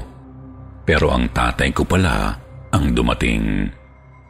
Nakita ko kasing may binti ng lalaking umakyat sa aming hagdan. Nang tuluyan na nga akong magising ay saka ko lang naihubad ang medyas ko. Pa? Tawag ko sa tatay ko dahil narinig kong kumalabog ang itaas ng bahay pero walang sumasagot. Umakyat na rin ako sa kwarto naming magkapatid. Nagbibihis ako noong marinig ko ang tunog ng mahinang kalansing ng bakal. Sunod ay may kumatok sa pinto. Pa? Tawag ko ulit. Pero tahimik lang sa labas. Tumayo na ako noon at nagtungo sa pinto. Pagbukas ko ay wala namang tao. Kaya nagpunta ako sa kwarto nila Papa sa pag-aakalang bumalik siya roon. Pagkarating ko naman doon, ay wala naman siya. Sumilip na rin ako sa banyo, ngunit wala talagang tao. Sa tagpong iyon ay nagtaka na ako. Napaisip ako ng sandali kung ano itong nangyayari. Saktong papalabas pa lang ako ng silid ay nakarinig ako ng ungol ng lalaki. Gumapang ang paninindig ng balahibo ko mula katawan hanggang batok dahil nagmula iyon sa likuran ko. Isang ungol ng lalaki, napakababa ng boses at parang hirap na hirap huminga. Nangangatog ang mga tuhod ko habang pababa sa hagdan patakbo sa labas ng bahay. Tumambay na lang ako sa pinakamalapit na tindahan upang doon hintayin ang pagdating ng aking mga magulang at kapatid. Nang gabing iyon ay kinuwento ko sa kanila ang buong pangyayari. Wala akong lakas ng loob na magpagabi sa bahay namin kaya nakitulog muna ako sa aking pinsan. Sir Jupiter, ang totoo niyan ay ilang ulit nang nabindisyonan ang bahay na iyon. Sa buong buhay ko ay mayroon ng apat. Nakasanayan na kasi naming magpabindisyon ng bahay sa tuwing may mamamatay sa aming mga kaanak na naninirahan doon.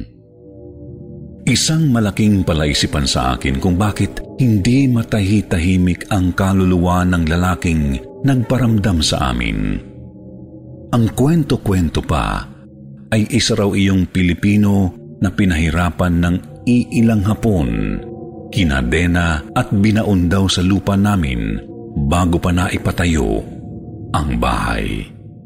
Yun ay ayon sa isang albularyo na minsan na ring sumubok linisin ang bahay namin mula sa masasamang elemento na hindi niya naman talaga napaalis dahil ito ay nangyari bago pa man ako ipanganak.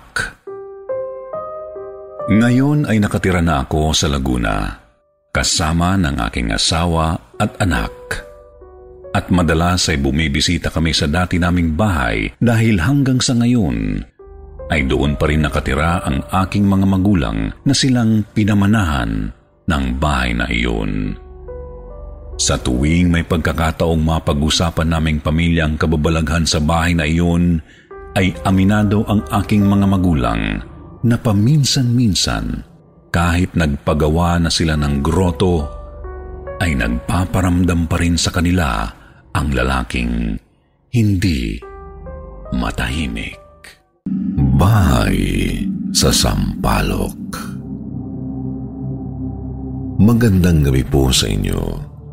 Itago niyo na lamang ako sa pangalang Eman Taong 2004, ako ay nasa kolehiyo pa lamang. Mayroon akong banda ng panahong iyon at noon di sumasali kami sa mga Battle of the Bands. Isang araw ay nagpasya kaming mag-practice sa bahay ng isa pa naming kabanda. Siya ang drummer at may drums naman siya sa kanilang bahay kaya naisipan na doon na lang Tipid gastos din kesa mag-rent pa ng studio. Kasalukuyang tumutugtog kami ay nasulyapan kong may dumaang anino sa loob ng silid. Hindi ko iyon pinansin noong una, pero sa isip-isip ko ay alam kong may kakaiba. Maya-maya ay may dumaan na namang anino. Doon na ako huminto sa paggitara. Nagtaka ang mga kabanda ko. Pre, ba't ka huminto? Tanong ng isa.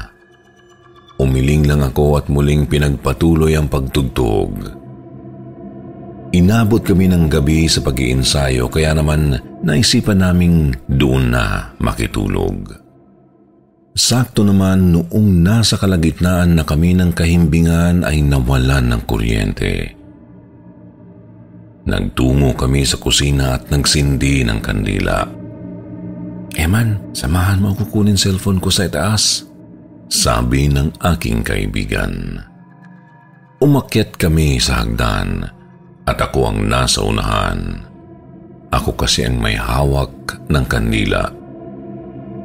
Habang umaakit ako ay nakatingin lang ako sa mga baitang ng hagdan. Kaunti lang kasi ang naiilawan ng kandila. Di rin kalinawan ng ilaw kaya dahan-dahan lang din kami. Pag-apak ko sa second floor, ay nakakita ako ng mga binti at paa ng lalaki. Nakatayo lang sa tapat ng hagdan. Nagulat ako at inilawan pa itaas ang paligid. Umaasa akong may tao roon. Pero nakapagtatakang wala naman. Pagtingin ko ulit sa bandang sahig ay naroon pa rin ang mga paang nakatayo at humahakbang na papalapit. Agad akong tumakbo pa ibaba, pati yung kaibigan ko ay natakot din dahil sa napasigaw ako at napakadilim pa. Sabi ni James, ang drummer namin na may-ari ng bahay ay marahil ang nagpakita sa akin ay ang tatay niyang pumanaw isang taong nakalipas. Madalas ay nararamdaman din daw niya ang tatay niya pero hindi naman daw siya natatakot. Ang sabi pa niya sa amin ay naniniwala siyang isa ng haunted house ang bahay nila dahil ilang ulit na silang nagpabasbas ng bahay pero naroon pa rin ang presensya ng tatay niya. Pero mukhang hindi naman nag-aalala si James. Sabi pa niya kasi ay baka binabantayan daw sila. Pero sa totoo lang, ay nabahala ako para sa kaluluwa ng kanyang tatay.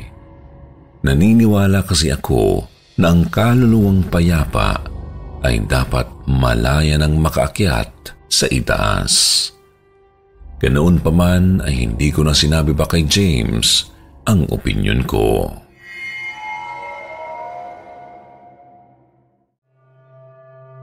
Cherry Hills Mapagpalang gabi sa inyo, Sir Jupiter, at sa buong team ng kwentong takip silim. Ako si Rizel, Nais kong ibahagi sa inyo ang nakakatakot kong karanasan na naganap noong 2006. Sa taong iyan ay nag-abroad si Mama. Kaming dalawa lang ang magkasama noon sa Pangasinan, kaya naman nakitira muna ako sa aking tita sa Antipolo. Lumipat din ako ng paaralan sa Quezon City. Malayo sa Antipolo kaya naman 4.30 a.m. pa lang ay umaalis na ako sa bahay para hindi ako mahuli sa eskwelahan dahil sa traffic. Isang madaling araw ay may mahinang pag-ulan mula sa makulimlim na langit. Sinamahan ito ng manakanakang pagkulog. Shucks! Ang lamig! Baka may bagyo mamaya. Huwag na kaya ako pumasok. Sabi ko sa sarili. Habang naglalakad kasi ako ay pakapal ng pakapal ang hamog sa paligid. Maya-maya ay may nakita akong kakaiba. Hmm? Ba't may batang maliit dun?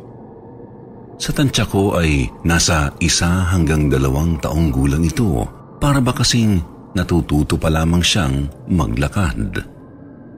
Papunta siya sa direksyon ko at biglang lumiko sa kanto. Uy, baby! Saan ang mama mo? Napasigaw ako sa pagtatakang wala siyang kasama. Sinundan ko siya, pero pagliko ko sa kanto kung saan siya lumiko, ay wala namang tao. Tahimik lang. Nagtaka ako. Paalis na sana ako nang biglang makarinig ako ng malakas na dagundong. Natakot ako dahil malalakas na sigawan ang nasa paligid. Nagpalinga-linga ako. Akala ko lumilindol, pero wala namang kakaiba. Kasabay noon ay parabang nanaginip ako ng gising. Bigla na lang pumasok sa isipan ko ang isang kalsadang nabibiyak. Sa loob noon ay naroon ang batang nilalamon ng lupa. Ang batang nakita ko kanina. Ang hirap ipaliwanag, Sir Jupiter, pero para bang sa loob ng mata ko nakita ang nangyari. Pagtapos noon ay tumahimik na. patak na lang ng ulan ang naririnig ko. Ngunit kinikilabutan ako ng matindi. Pagdating ng gabi, Tita, may nangyaring weird sa akin kanina bago ako pumasok sa school. Ano nangyari sa'yo? Kaninang umaga, may nakita akong maliit na bata na naglalakad sa kalsada. Lumiko siya sa isang kanto, pero pagsunod ko sa kanya, bigla na lang siyang nawala. Bata? Ilang taon ba? Baka naman pumasok na rin siya sa eskwelahan. Hindi, tita. Mga nasa 2 years old pa lang yata siya. Sino ba kasama niya? Paano nawala? Wala, tita. Wala siyang kasama. Pagsunod ko sa kanya sa kanto kung saan siya lumiko, nawala na siya. Ilang segundo lang ang pagitan nung sinundan ko siya kaya imposibleng mawala siya ng ganong kabilis. Kasunod nun, nakarinig na lang ako ng malakas na dagundong. Akala ko lumilindol pero hindi naman. Pagkatapos, bigla na lang pumasok sa isipan ko na nabibiyak ang daan at nilalamon ng lupa yung bata. nanlaki ang mga mata ni tita at nag-antanda. R- Rizal, totoo ba yan? Kinikilabutan naman ako sa sinasabi mo. Baka nagparamdam sila sa'yo. May trahedya kasi dito noon at maraming taong namatay. Lo, sino sila? Tsaka ano po nangyari, tita? Bata ka pa kasi noon kaya hindi mo na siguro maalala. Mga 1999 yata yun. Nagka-landslide dito dahil sa mabigat na ulan. Ayun, hindi kinaya at daan-daang bahay ang natabunan ng lupa. Higit 50 katawang mga namatay. Nang gabing yun ay ipinagdasal ko ang mga namatay sa trahedyang naganap sa subdivision nila tita. Nang makatulog ako ay hindi ko inaasahan na muli ako makakaramdam ng kakaiba. Nagising na naman akong muli sa malakas na dagundong. Nangangamoy putik sa loob ng kwarto. Pagdilat ko ay napapalibutan ako ng maiitim na anino para akong binuhusan ng malamig na tubig. Takot na takot ako. Madilim sa kwarto ko pero mas madilim pa ang mga anino nila. Si... Sino kayo? Umalis kayo! Umalis kayo! Sunod noon ay nakaramdam ako ng tila kuryenteng dumaloy sa ulo ko. Mahirap ipaliwanag, para bang may vibration sa ulo ko, waring may sinasabi sa akin ang mga aninong nakapalibot sa akin. Bigla ay nawala na lang sila na parang usok na hinangin. Sir Jupiter, hindi ko maipaliwanag ang pangyayaring iyon. Minsan napapaisip ako na baka kailangan pa rin ng dasal ang mga kaluluwa ng mga namatay sa trahedya ng Cherry Hills Subdivision. Kaya naman noon ay lagi ko sila isinasama sa aking dasal.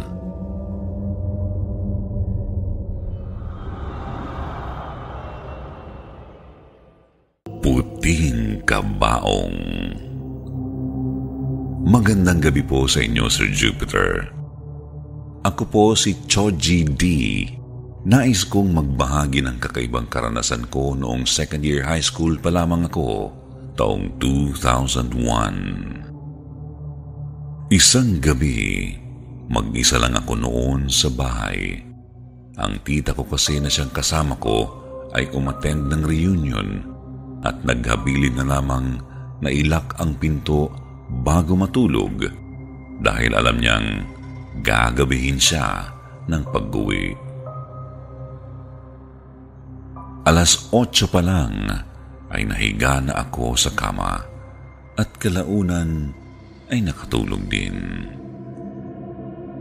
Ilang sandali lang ay nagising ako pero nagulat ako dahil nakita ko ang sarili kong natutulog pa rin sa kama. Alam kong panaginip lang iyon kaya naisip kong magigising din ako maya-maya. Pero bago pa mangyari yun ay humangin ng malakas na nagpahiga sa akin. Pakiramdam ko ay naitulak ako ng hangin at siya namang gising ko, ngunit di ko sigurado dahil nang imulat ko ang aking mga mata ay nasa ibang lugar ako. Nakakasilaw ang paligid. Puting-puti ang kwarto. Maski ang aking suot at hinihigaan ay puti rin. Napansin ko ring walang kalaman-laman ang loob ng silid Tanging higaan ko lamang at isang bintana ang nakikita ko. Kakaiba ang bintana dahil parehaba na butas lang yun. Pagsilip ko ay natanaw ko ang ibang mga tao na puti rin ang kasuotan. Pares-pares sila at parang mga naghahabulan sa ere at lumilipad. Habang natatanaw ko sila ay doon ako napaisip. Nasaan na ba ako at bakit ako nandito? Pagtapos noon ay may biglang lumitaw sa bintana. Buti gising ka na. Halika na, tuturuan kitang lumipad. Ang gaan ng pakiramdam ko sa kanya. Nakapagtatakang sumunod lang ako sa kanya noong hinila niya ang kamay ko. Sabay kaming lumilipad at may kakaibang pakiramdam ng saya akong nadarama. Maya-maya mula sa itaas ay nakita ko yung bayan namin. Naalala ko ang pamilya ko at kasabay nun ay naramdaman ko ang lungkot. Sige, matulog ka na muna. Sabing bigla ng kasama ko at giniya ako pabalik sa kwarto kung saan ako kanina nagising. Pagmulat ng mata ko, Sir Jupiter, ay madilim naman. Nakatalukbong ako sa kumot na kulay deep violet. Nang mapansin ko ay nakahiga pala ako sa laylayan ng damit ng isang kung anong nilalang. Mataas ito 8 o 9 feet. Nakatanaw ito pababa sa akin pero hindi ko maaninagan ang mukha nito dahil sa kulay nitong halos itim na. Mabagal itong nagsalita pero nasa tonong tututuhanan niya yun. Halika na. Sasama ka sa akin. Natagpuan ko na lamang ilang sandali ang aking sarili na kasama niya sa isang hardin.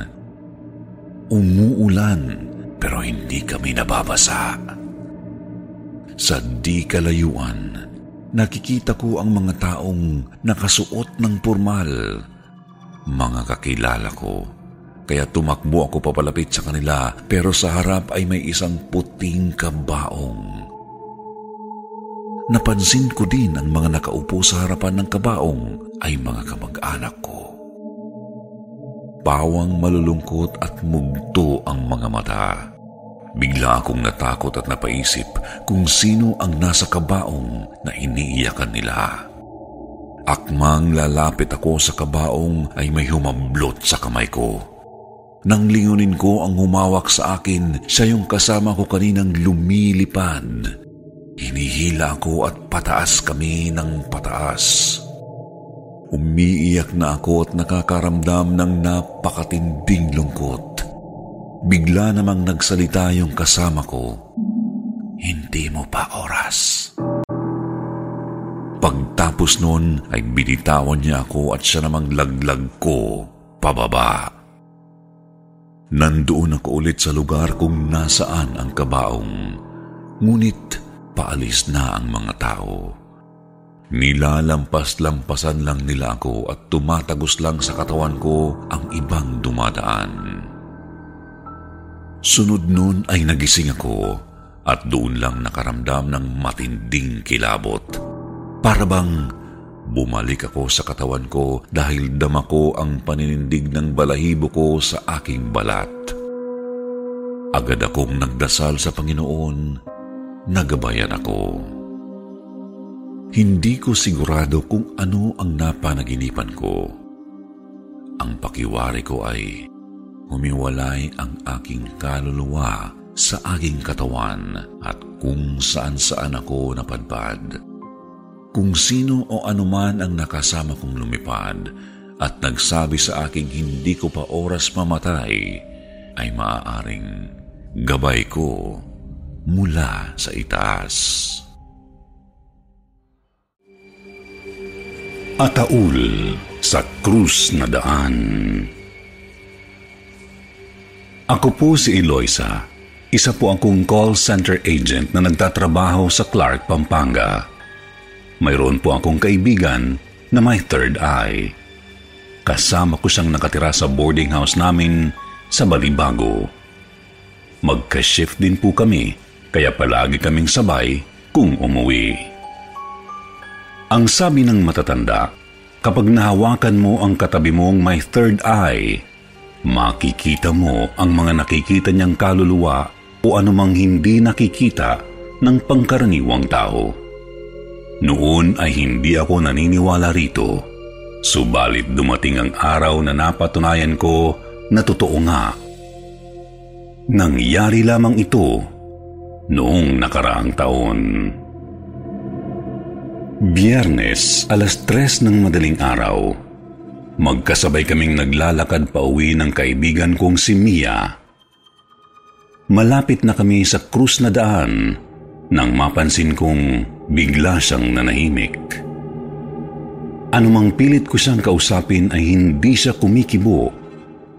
Puro iling at tango lamang ang isinasagot niya. Nang makarating kami sa mismong krus na daan, ay napansin kong umiba ang direksyon ng kanyang lakad. Daig pa niya ang may inilagan gayong wala naman akong makitang nakaharang sa kanyang daan. Nawirduhan ako sa kanya nang makita ko siyang lumingalinga sa paligid. Sa ekspresyon ng mukha niya ay nakita kong waring may kinatatakutan siya. Akala ko'y masama ang pakiramdam niya kaya naman lalo ko siyang nilapitan. Saka ko hinawakan ang kanyang kamay. Tinanong ko siya kung napapano siya, ngunit bago pa man siya nakasagot ay nagimbal na ako sa aking nakita. Napasigaw ako nang wala sa oras nang makita ang mga nagkalat na ataul sa aming dinaraanan. Mga luma at sinaunang disenyo pa ang mga iyon. Sa sobrang takot ko ay saglit akong natulala hindi ako makagalaw sa kinatatayuan ko. Hindi ko magawang maihakbang ang aking mga paa. Pakiramdam ko ay nanigas ang mga tuhod ko. Pinili kong tumingala na lamang upang hindi makita ang mga ataul sa daan, ngunit lalo lamang akong natakot nang makita na may mga nakalutang din na kabaong sa aming uluhan. Lalo akong nagsisigaw dahil sa matinding takot. Kumalma lang ako nang maglaho ang mga taul. Doon ko palang napagtanto na bumitaw na sa akin si Mia. Sinabihan niya ako na bilisan na lang ang paglakad para makarating na kami sa inuupahan naming boarding house. Lakad takbo ang ginawa ko hanggang sa mga oras na iyon ay ramdam ko pa rin ang pangangatal ng aking mga tuhod. Nang makarating kami sa bahay ay maluha-luha akong umupo sa maliit na sofa. Inabutan ako ng isang basong tubig ni Mia at agad ko namang nilagok. Doon niya ikinuwento sa akin na madalas raw siyang makakita ng mga ganon sa krus na daan. Yun daw ang dahilan kung bakit dumidistansya siya sa akin kapag malapit na kami roon. Iniiwasan daw kasi niya na mahawakan ko siya dahil baka raw makita ko ang mga nakikita niya. Nang makapagsahod kami ay niyaya ko si Mia na lumipat na lang ng inuupahang bahay. Naghanap kami ng boarding house kung saan hindi na namin kailangan pang dumaan sa pakrus na daan. Secret Room Magandang gabi, Sir Jupiter. Ako po si Leslie. Ngayon ay 29 years old. Noong ako'y labing limang taong gulang pa lamang, ay lumipat kami ng tirahan. Nakakuha kami ng bahay sa Laguna. Isa po yung single house na may dalawang palapag. Mayroong tatlong kwarto sa itaas, sala at kusina sa ibaba. Isang araw habang nag-aayos kami ng mga gamit ay sinabi ng tatay namin na mayroon daw isa pang pinto sa tabi ng aking silid.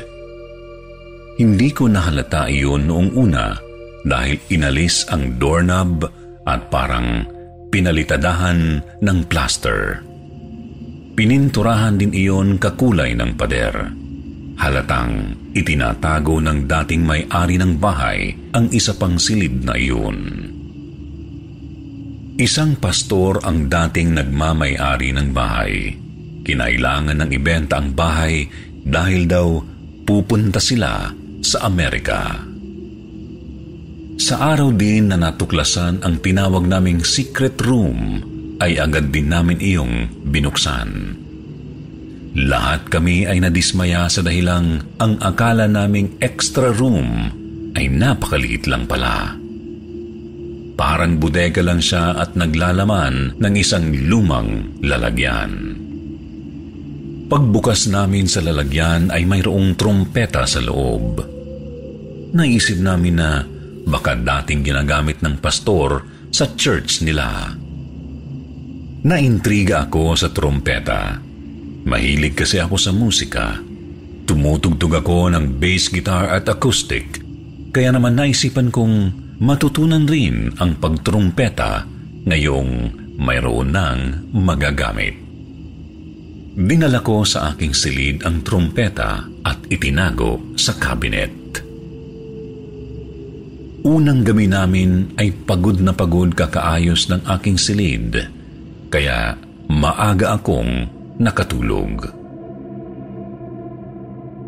Nanaginip ako. Madilim. Puno ng mata ang pinto ng silid na nakatingin sa akin. Tumayo raw ako at lumabas sa aking silid. Dahan-dahan akong naglakad patungo sa natuklasan naming pinto. Nakasara ito at maingat ko itong binuksan. Nakita ko sa loob ang aking tatay. Nakapahiga siyang nakalutang sa ere. Sumisigaw daw siya sa malalim na boses. Sinasapian siya ng demonyo sa aking panaginip. Lumingon siya sa akin at nakita ko ang nakakatakot niyang itsura.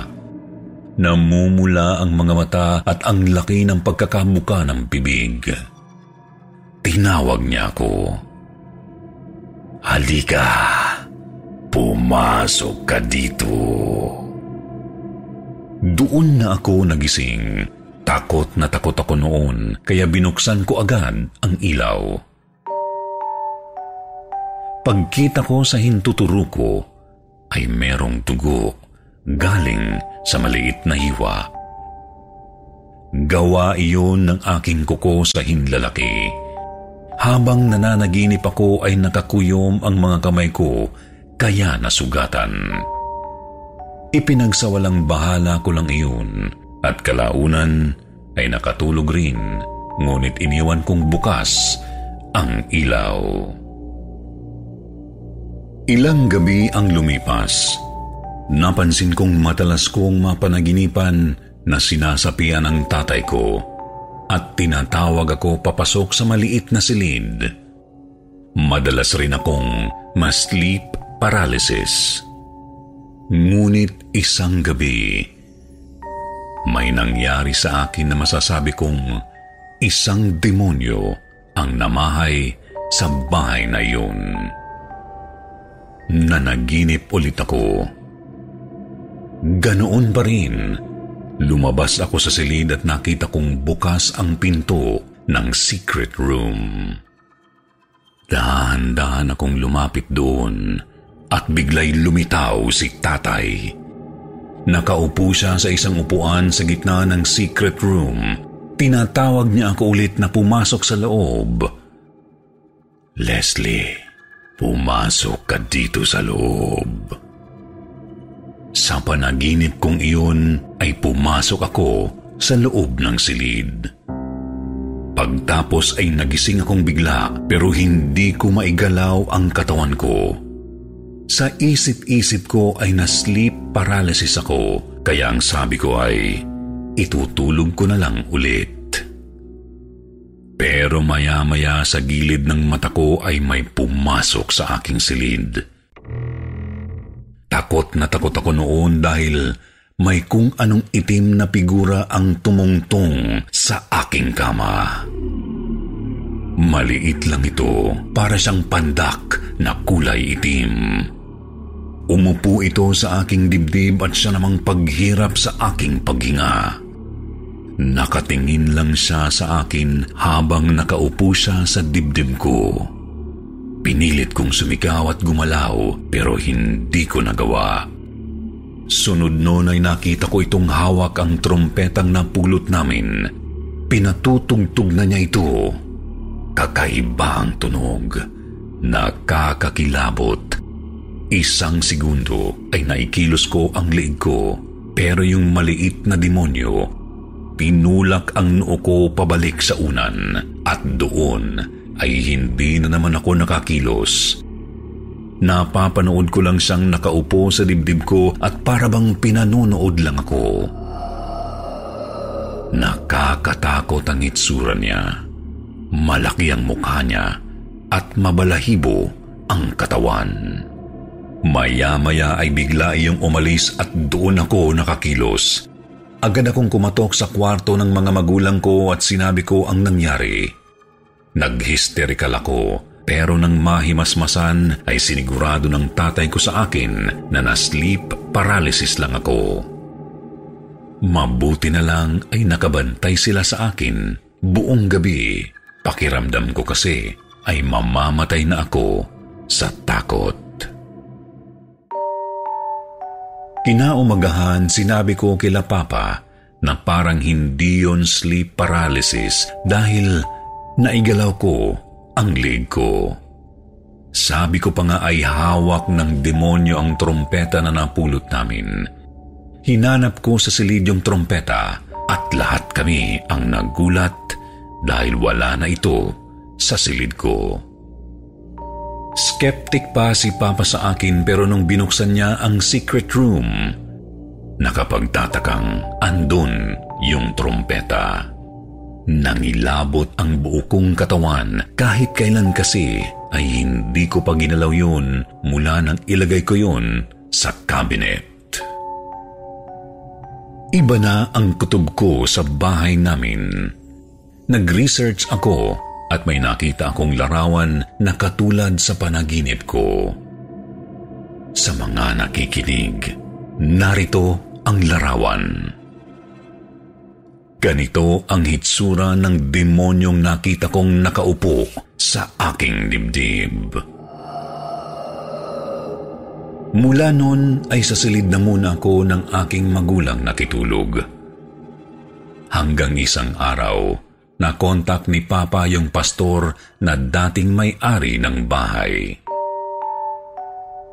Sabi nito, nagsagawa raw siya ng eksorsismo noon at yung trompeta daw ay may sapi ng demonyo. Tinulungan niya kami. May isang lalaki galing sa church nila ang nagpunta sa amin. Nagritual ito at kinuha ang trompeta. Hindi na namin inalam kung ano ang history ng trompetang iyon pero natakot ang mga magulang ko. Binenta rin nila ang bahay na iyon habang nakitara muna kami sa aking tita.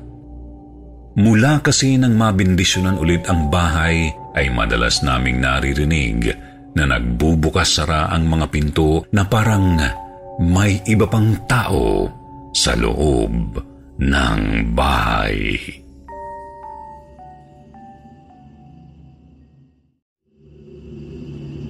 Mayroon tayong tatlong kwentong babasahin ngayon. Ang una ay ipinadala ni Anne May. Magandang gabi po, Sir Jupiter, at sa lahat ng nakikinig. Nais kong ibahagi sa inyo ang kaisa-isang karanasan ko tungkol sa kababalaghan. High school ako nang maranasan ko ang kakatuwang kaganapang ito sa buhay ko. Mula pa man kasi nung bata pa ako ay mahilig na akong mangolekta ng mga manika. Paper dolls, Barbie dolls, at kung ano-ano pang uri ng mga manika. Wow!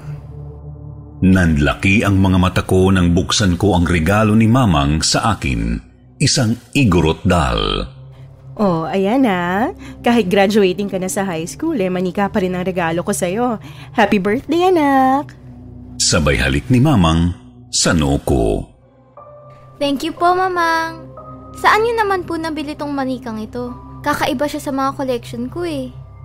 Actually, last week ko pa nabili yan. Nung nag-seminar kami sa Baguio. Binili ko talaga yan para iregalo sa'yo. Inihanay ko ang manikang igurot sa mga manikang nakadisplay sa kwarto ko. Tuwang-tuwa akong pagmasdan sila. Um, manikang igurot? Mula ngayon, ikaw na si Suzy. Welcome to my world, Suzy.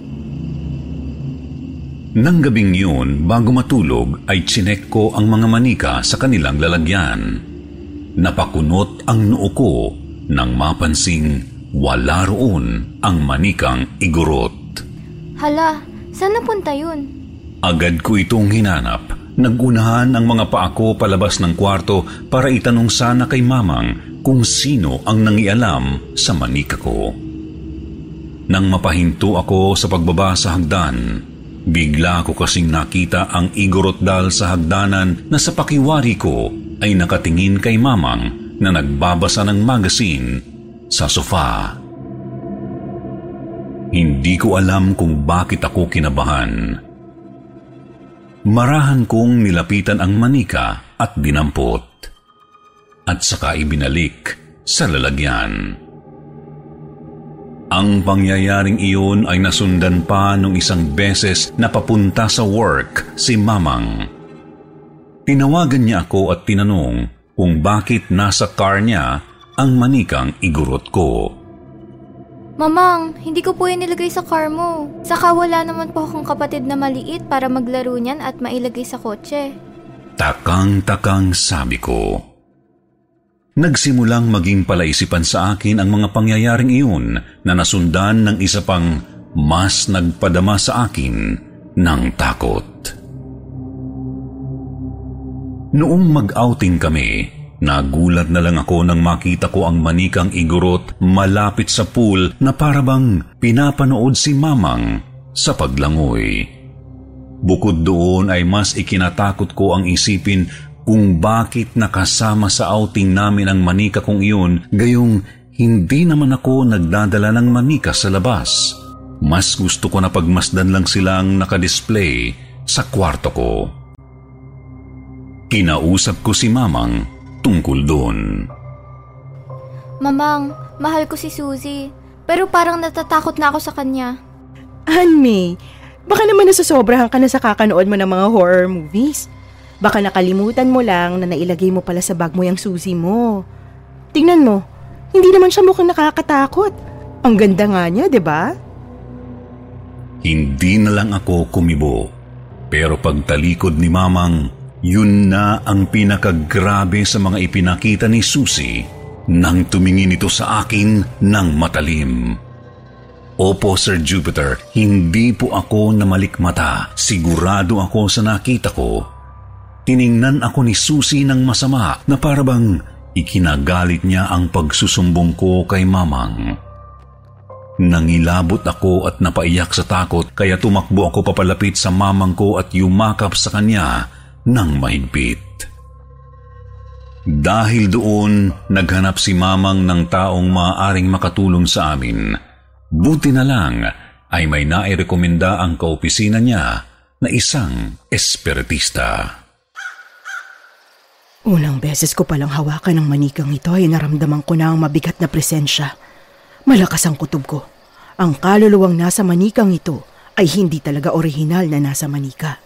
Sa gitna ng biyahe mo, may kaluluwang sumama sa'yo at napiling sumanib sa manikang dala mo. Posibleng nagugustuhan ka niya, kaya't palagi kanyang sinusundan. Natigilan si Mamang. Naalala niya noong pauwi na siya galing sa seminar nila sa Baguio ay nasiraan siya ng sasakyan at huminto sa isang liblib na lugar.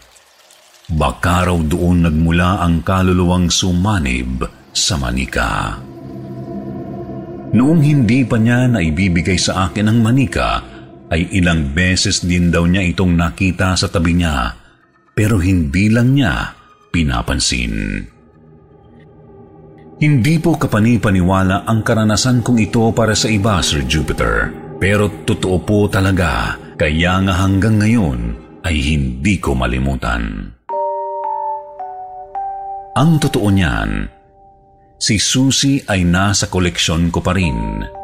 Hindi naman na kasi ito nagpakita ng kababalaghan mula ng maorasyonan ng espiritista. Hindi ko siya magawang itapon.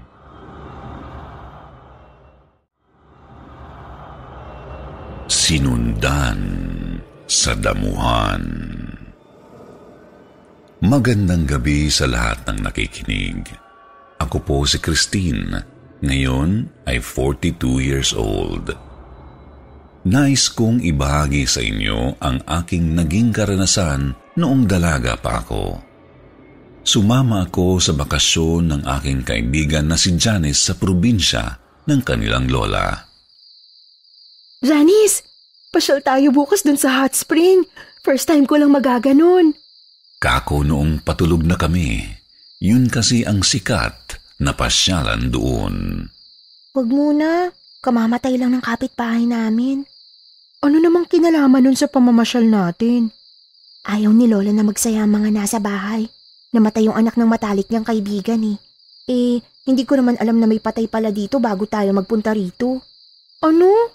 So, ibig mong sabihin bawal mamasyal? Ganun na nga. Ganyan talaga si Lola. Gumagawa yan ng sarili niyang pamahiin. Tsaka, krimen daw ang nangyari. Ang sabi, pinatay yung babae. Kaya hayaan mo na.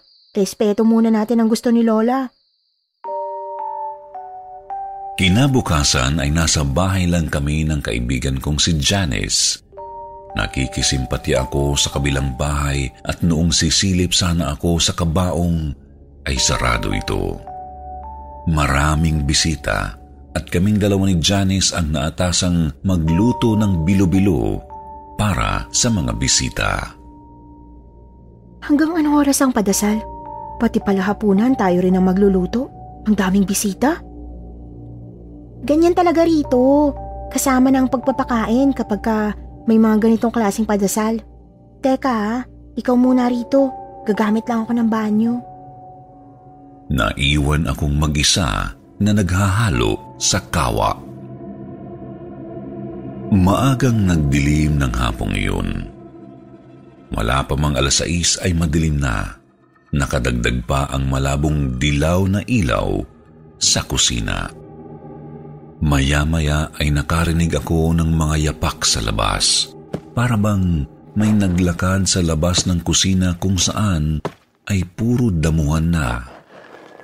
Ang alam ko ay wala ng tao roon dahil lahat ay nasa sala at ang kusina ay nasa likod. Sa totoo lang ay natakot ako. Inisip ko kasi na baka nagmumulto ang kapitbahay na namatay. Ang kabaong pa naman yun ay nasa bungad lang ng kabilang bahay. Maya-maya ay nakita ko si Janice na nakasilip mula sa labas ng bintana. Huy, ano ka ba? Tinakot mo ko.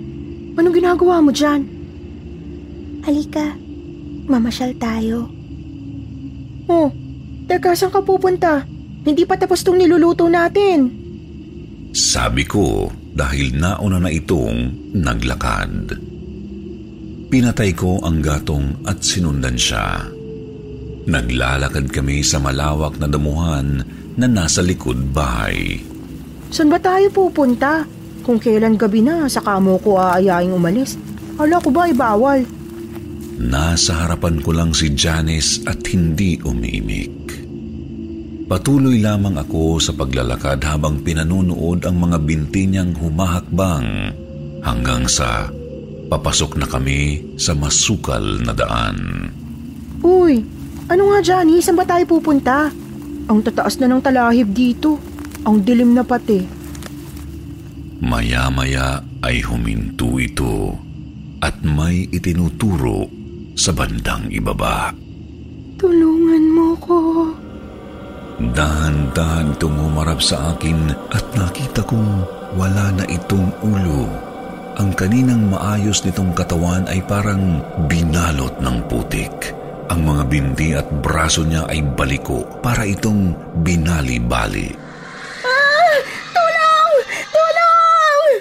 Sigaw ako ng sigaw habang tumatakbo pabalik. Mabuti na lang ay hindi ako naligaw at natanaw ang bahay ng lola ni Janice. Ano ibig mo sabihin nakita mo ako? Ikaw itong biglang nawala kanina. Ano ba nangyari sa'yo? Kanina, nakita kita sa labas ng kusina. Nakasilip ka sa bintana. Tinawag mo ko. Sabi mo, mamasyal tayo. Sinundan kita hanggang sa makarating tayo sa mayayabong na halaman. May tinuro ka sa ibaba. Sunod nun, nakita ko na lang na ibang babaeng sinusundan ko. Wala siyang ulo. Christine, yung namatay na kapitbahay yata ang nakita mo. Kaya sarado ang kabaong niya at larawan lang niya nakadisplay dahil nawawala ang ulo niya. Pinaghiwa-hiwalay kasi ng pumatay sa kanya ang katawan niya. Pero nakita ng ibang parte ng katawan niya sa iba't ibang lugar dun sa may ibaba ng bundok. Pwera lang sa ulo na hindi pa nila natatagpuan. Halos gumuho ang katawan ko sa takot. Hindi ko alam na kahindik-hindik pala ang sinapit ng kapitbahay nila. Marahil ay nakihiram muna ito ng mukha sa aking kaibigang si Janice. Kung anuman ang itinuro niya sa akin, marahil ay naroon ang ibang parte ng kanyang katawan o ulo nito na hindi pa nahanap. Sinabi ko iyon kay Janice, ngunit sa aking pag-uwi ay wala na akong nabalitaan pa. Sir Jupiter, ang totoo niyan ay bago pa ito mangyari ay may iilan na akong karanasan sa mga ganitong bahay. Madalas ay nakararamdam ako ng kaluluwa, ngunit ito ang unang beses na makakita ako.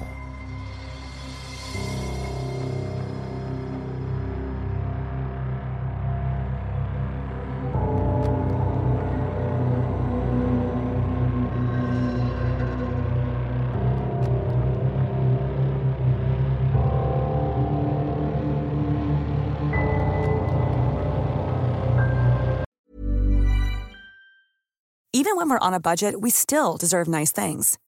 Quince is a place to scoop up stunning high-end goods for 50 to 80% less than similar brands. They have buttery soft cashmere sweaters starting at $50, luxurious Italian leather bags, and so much more.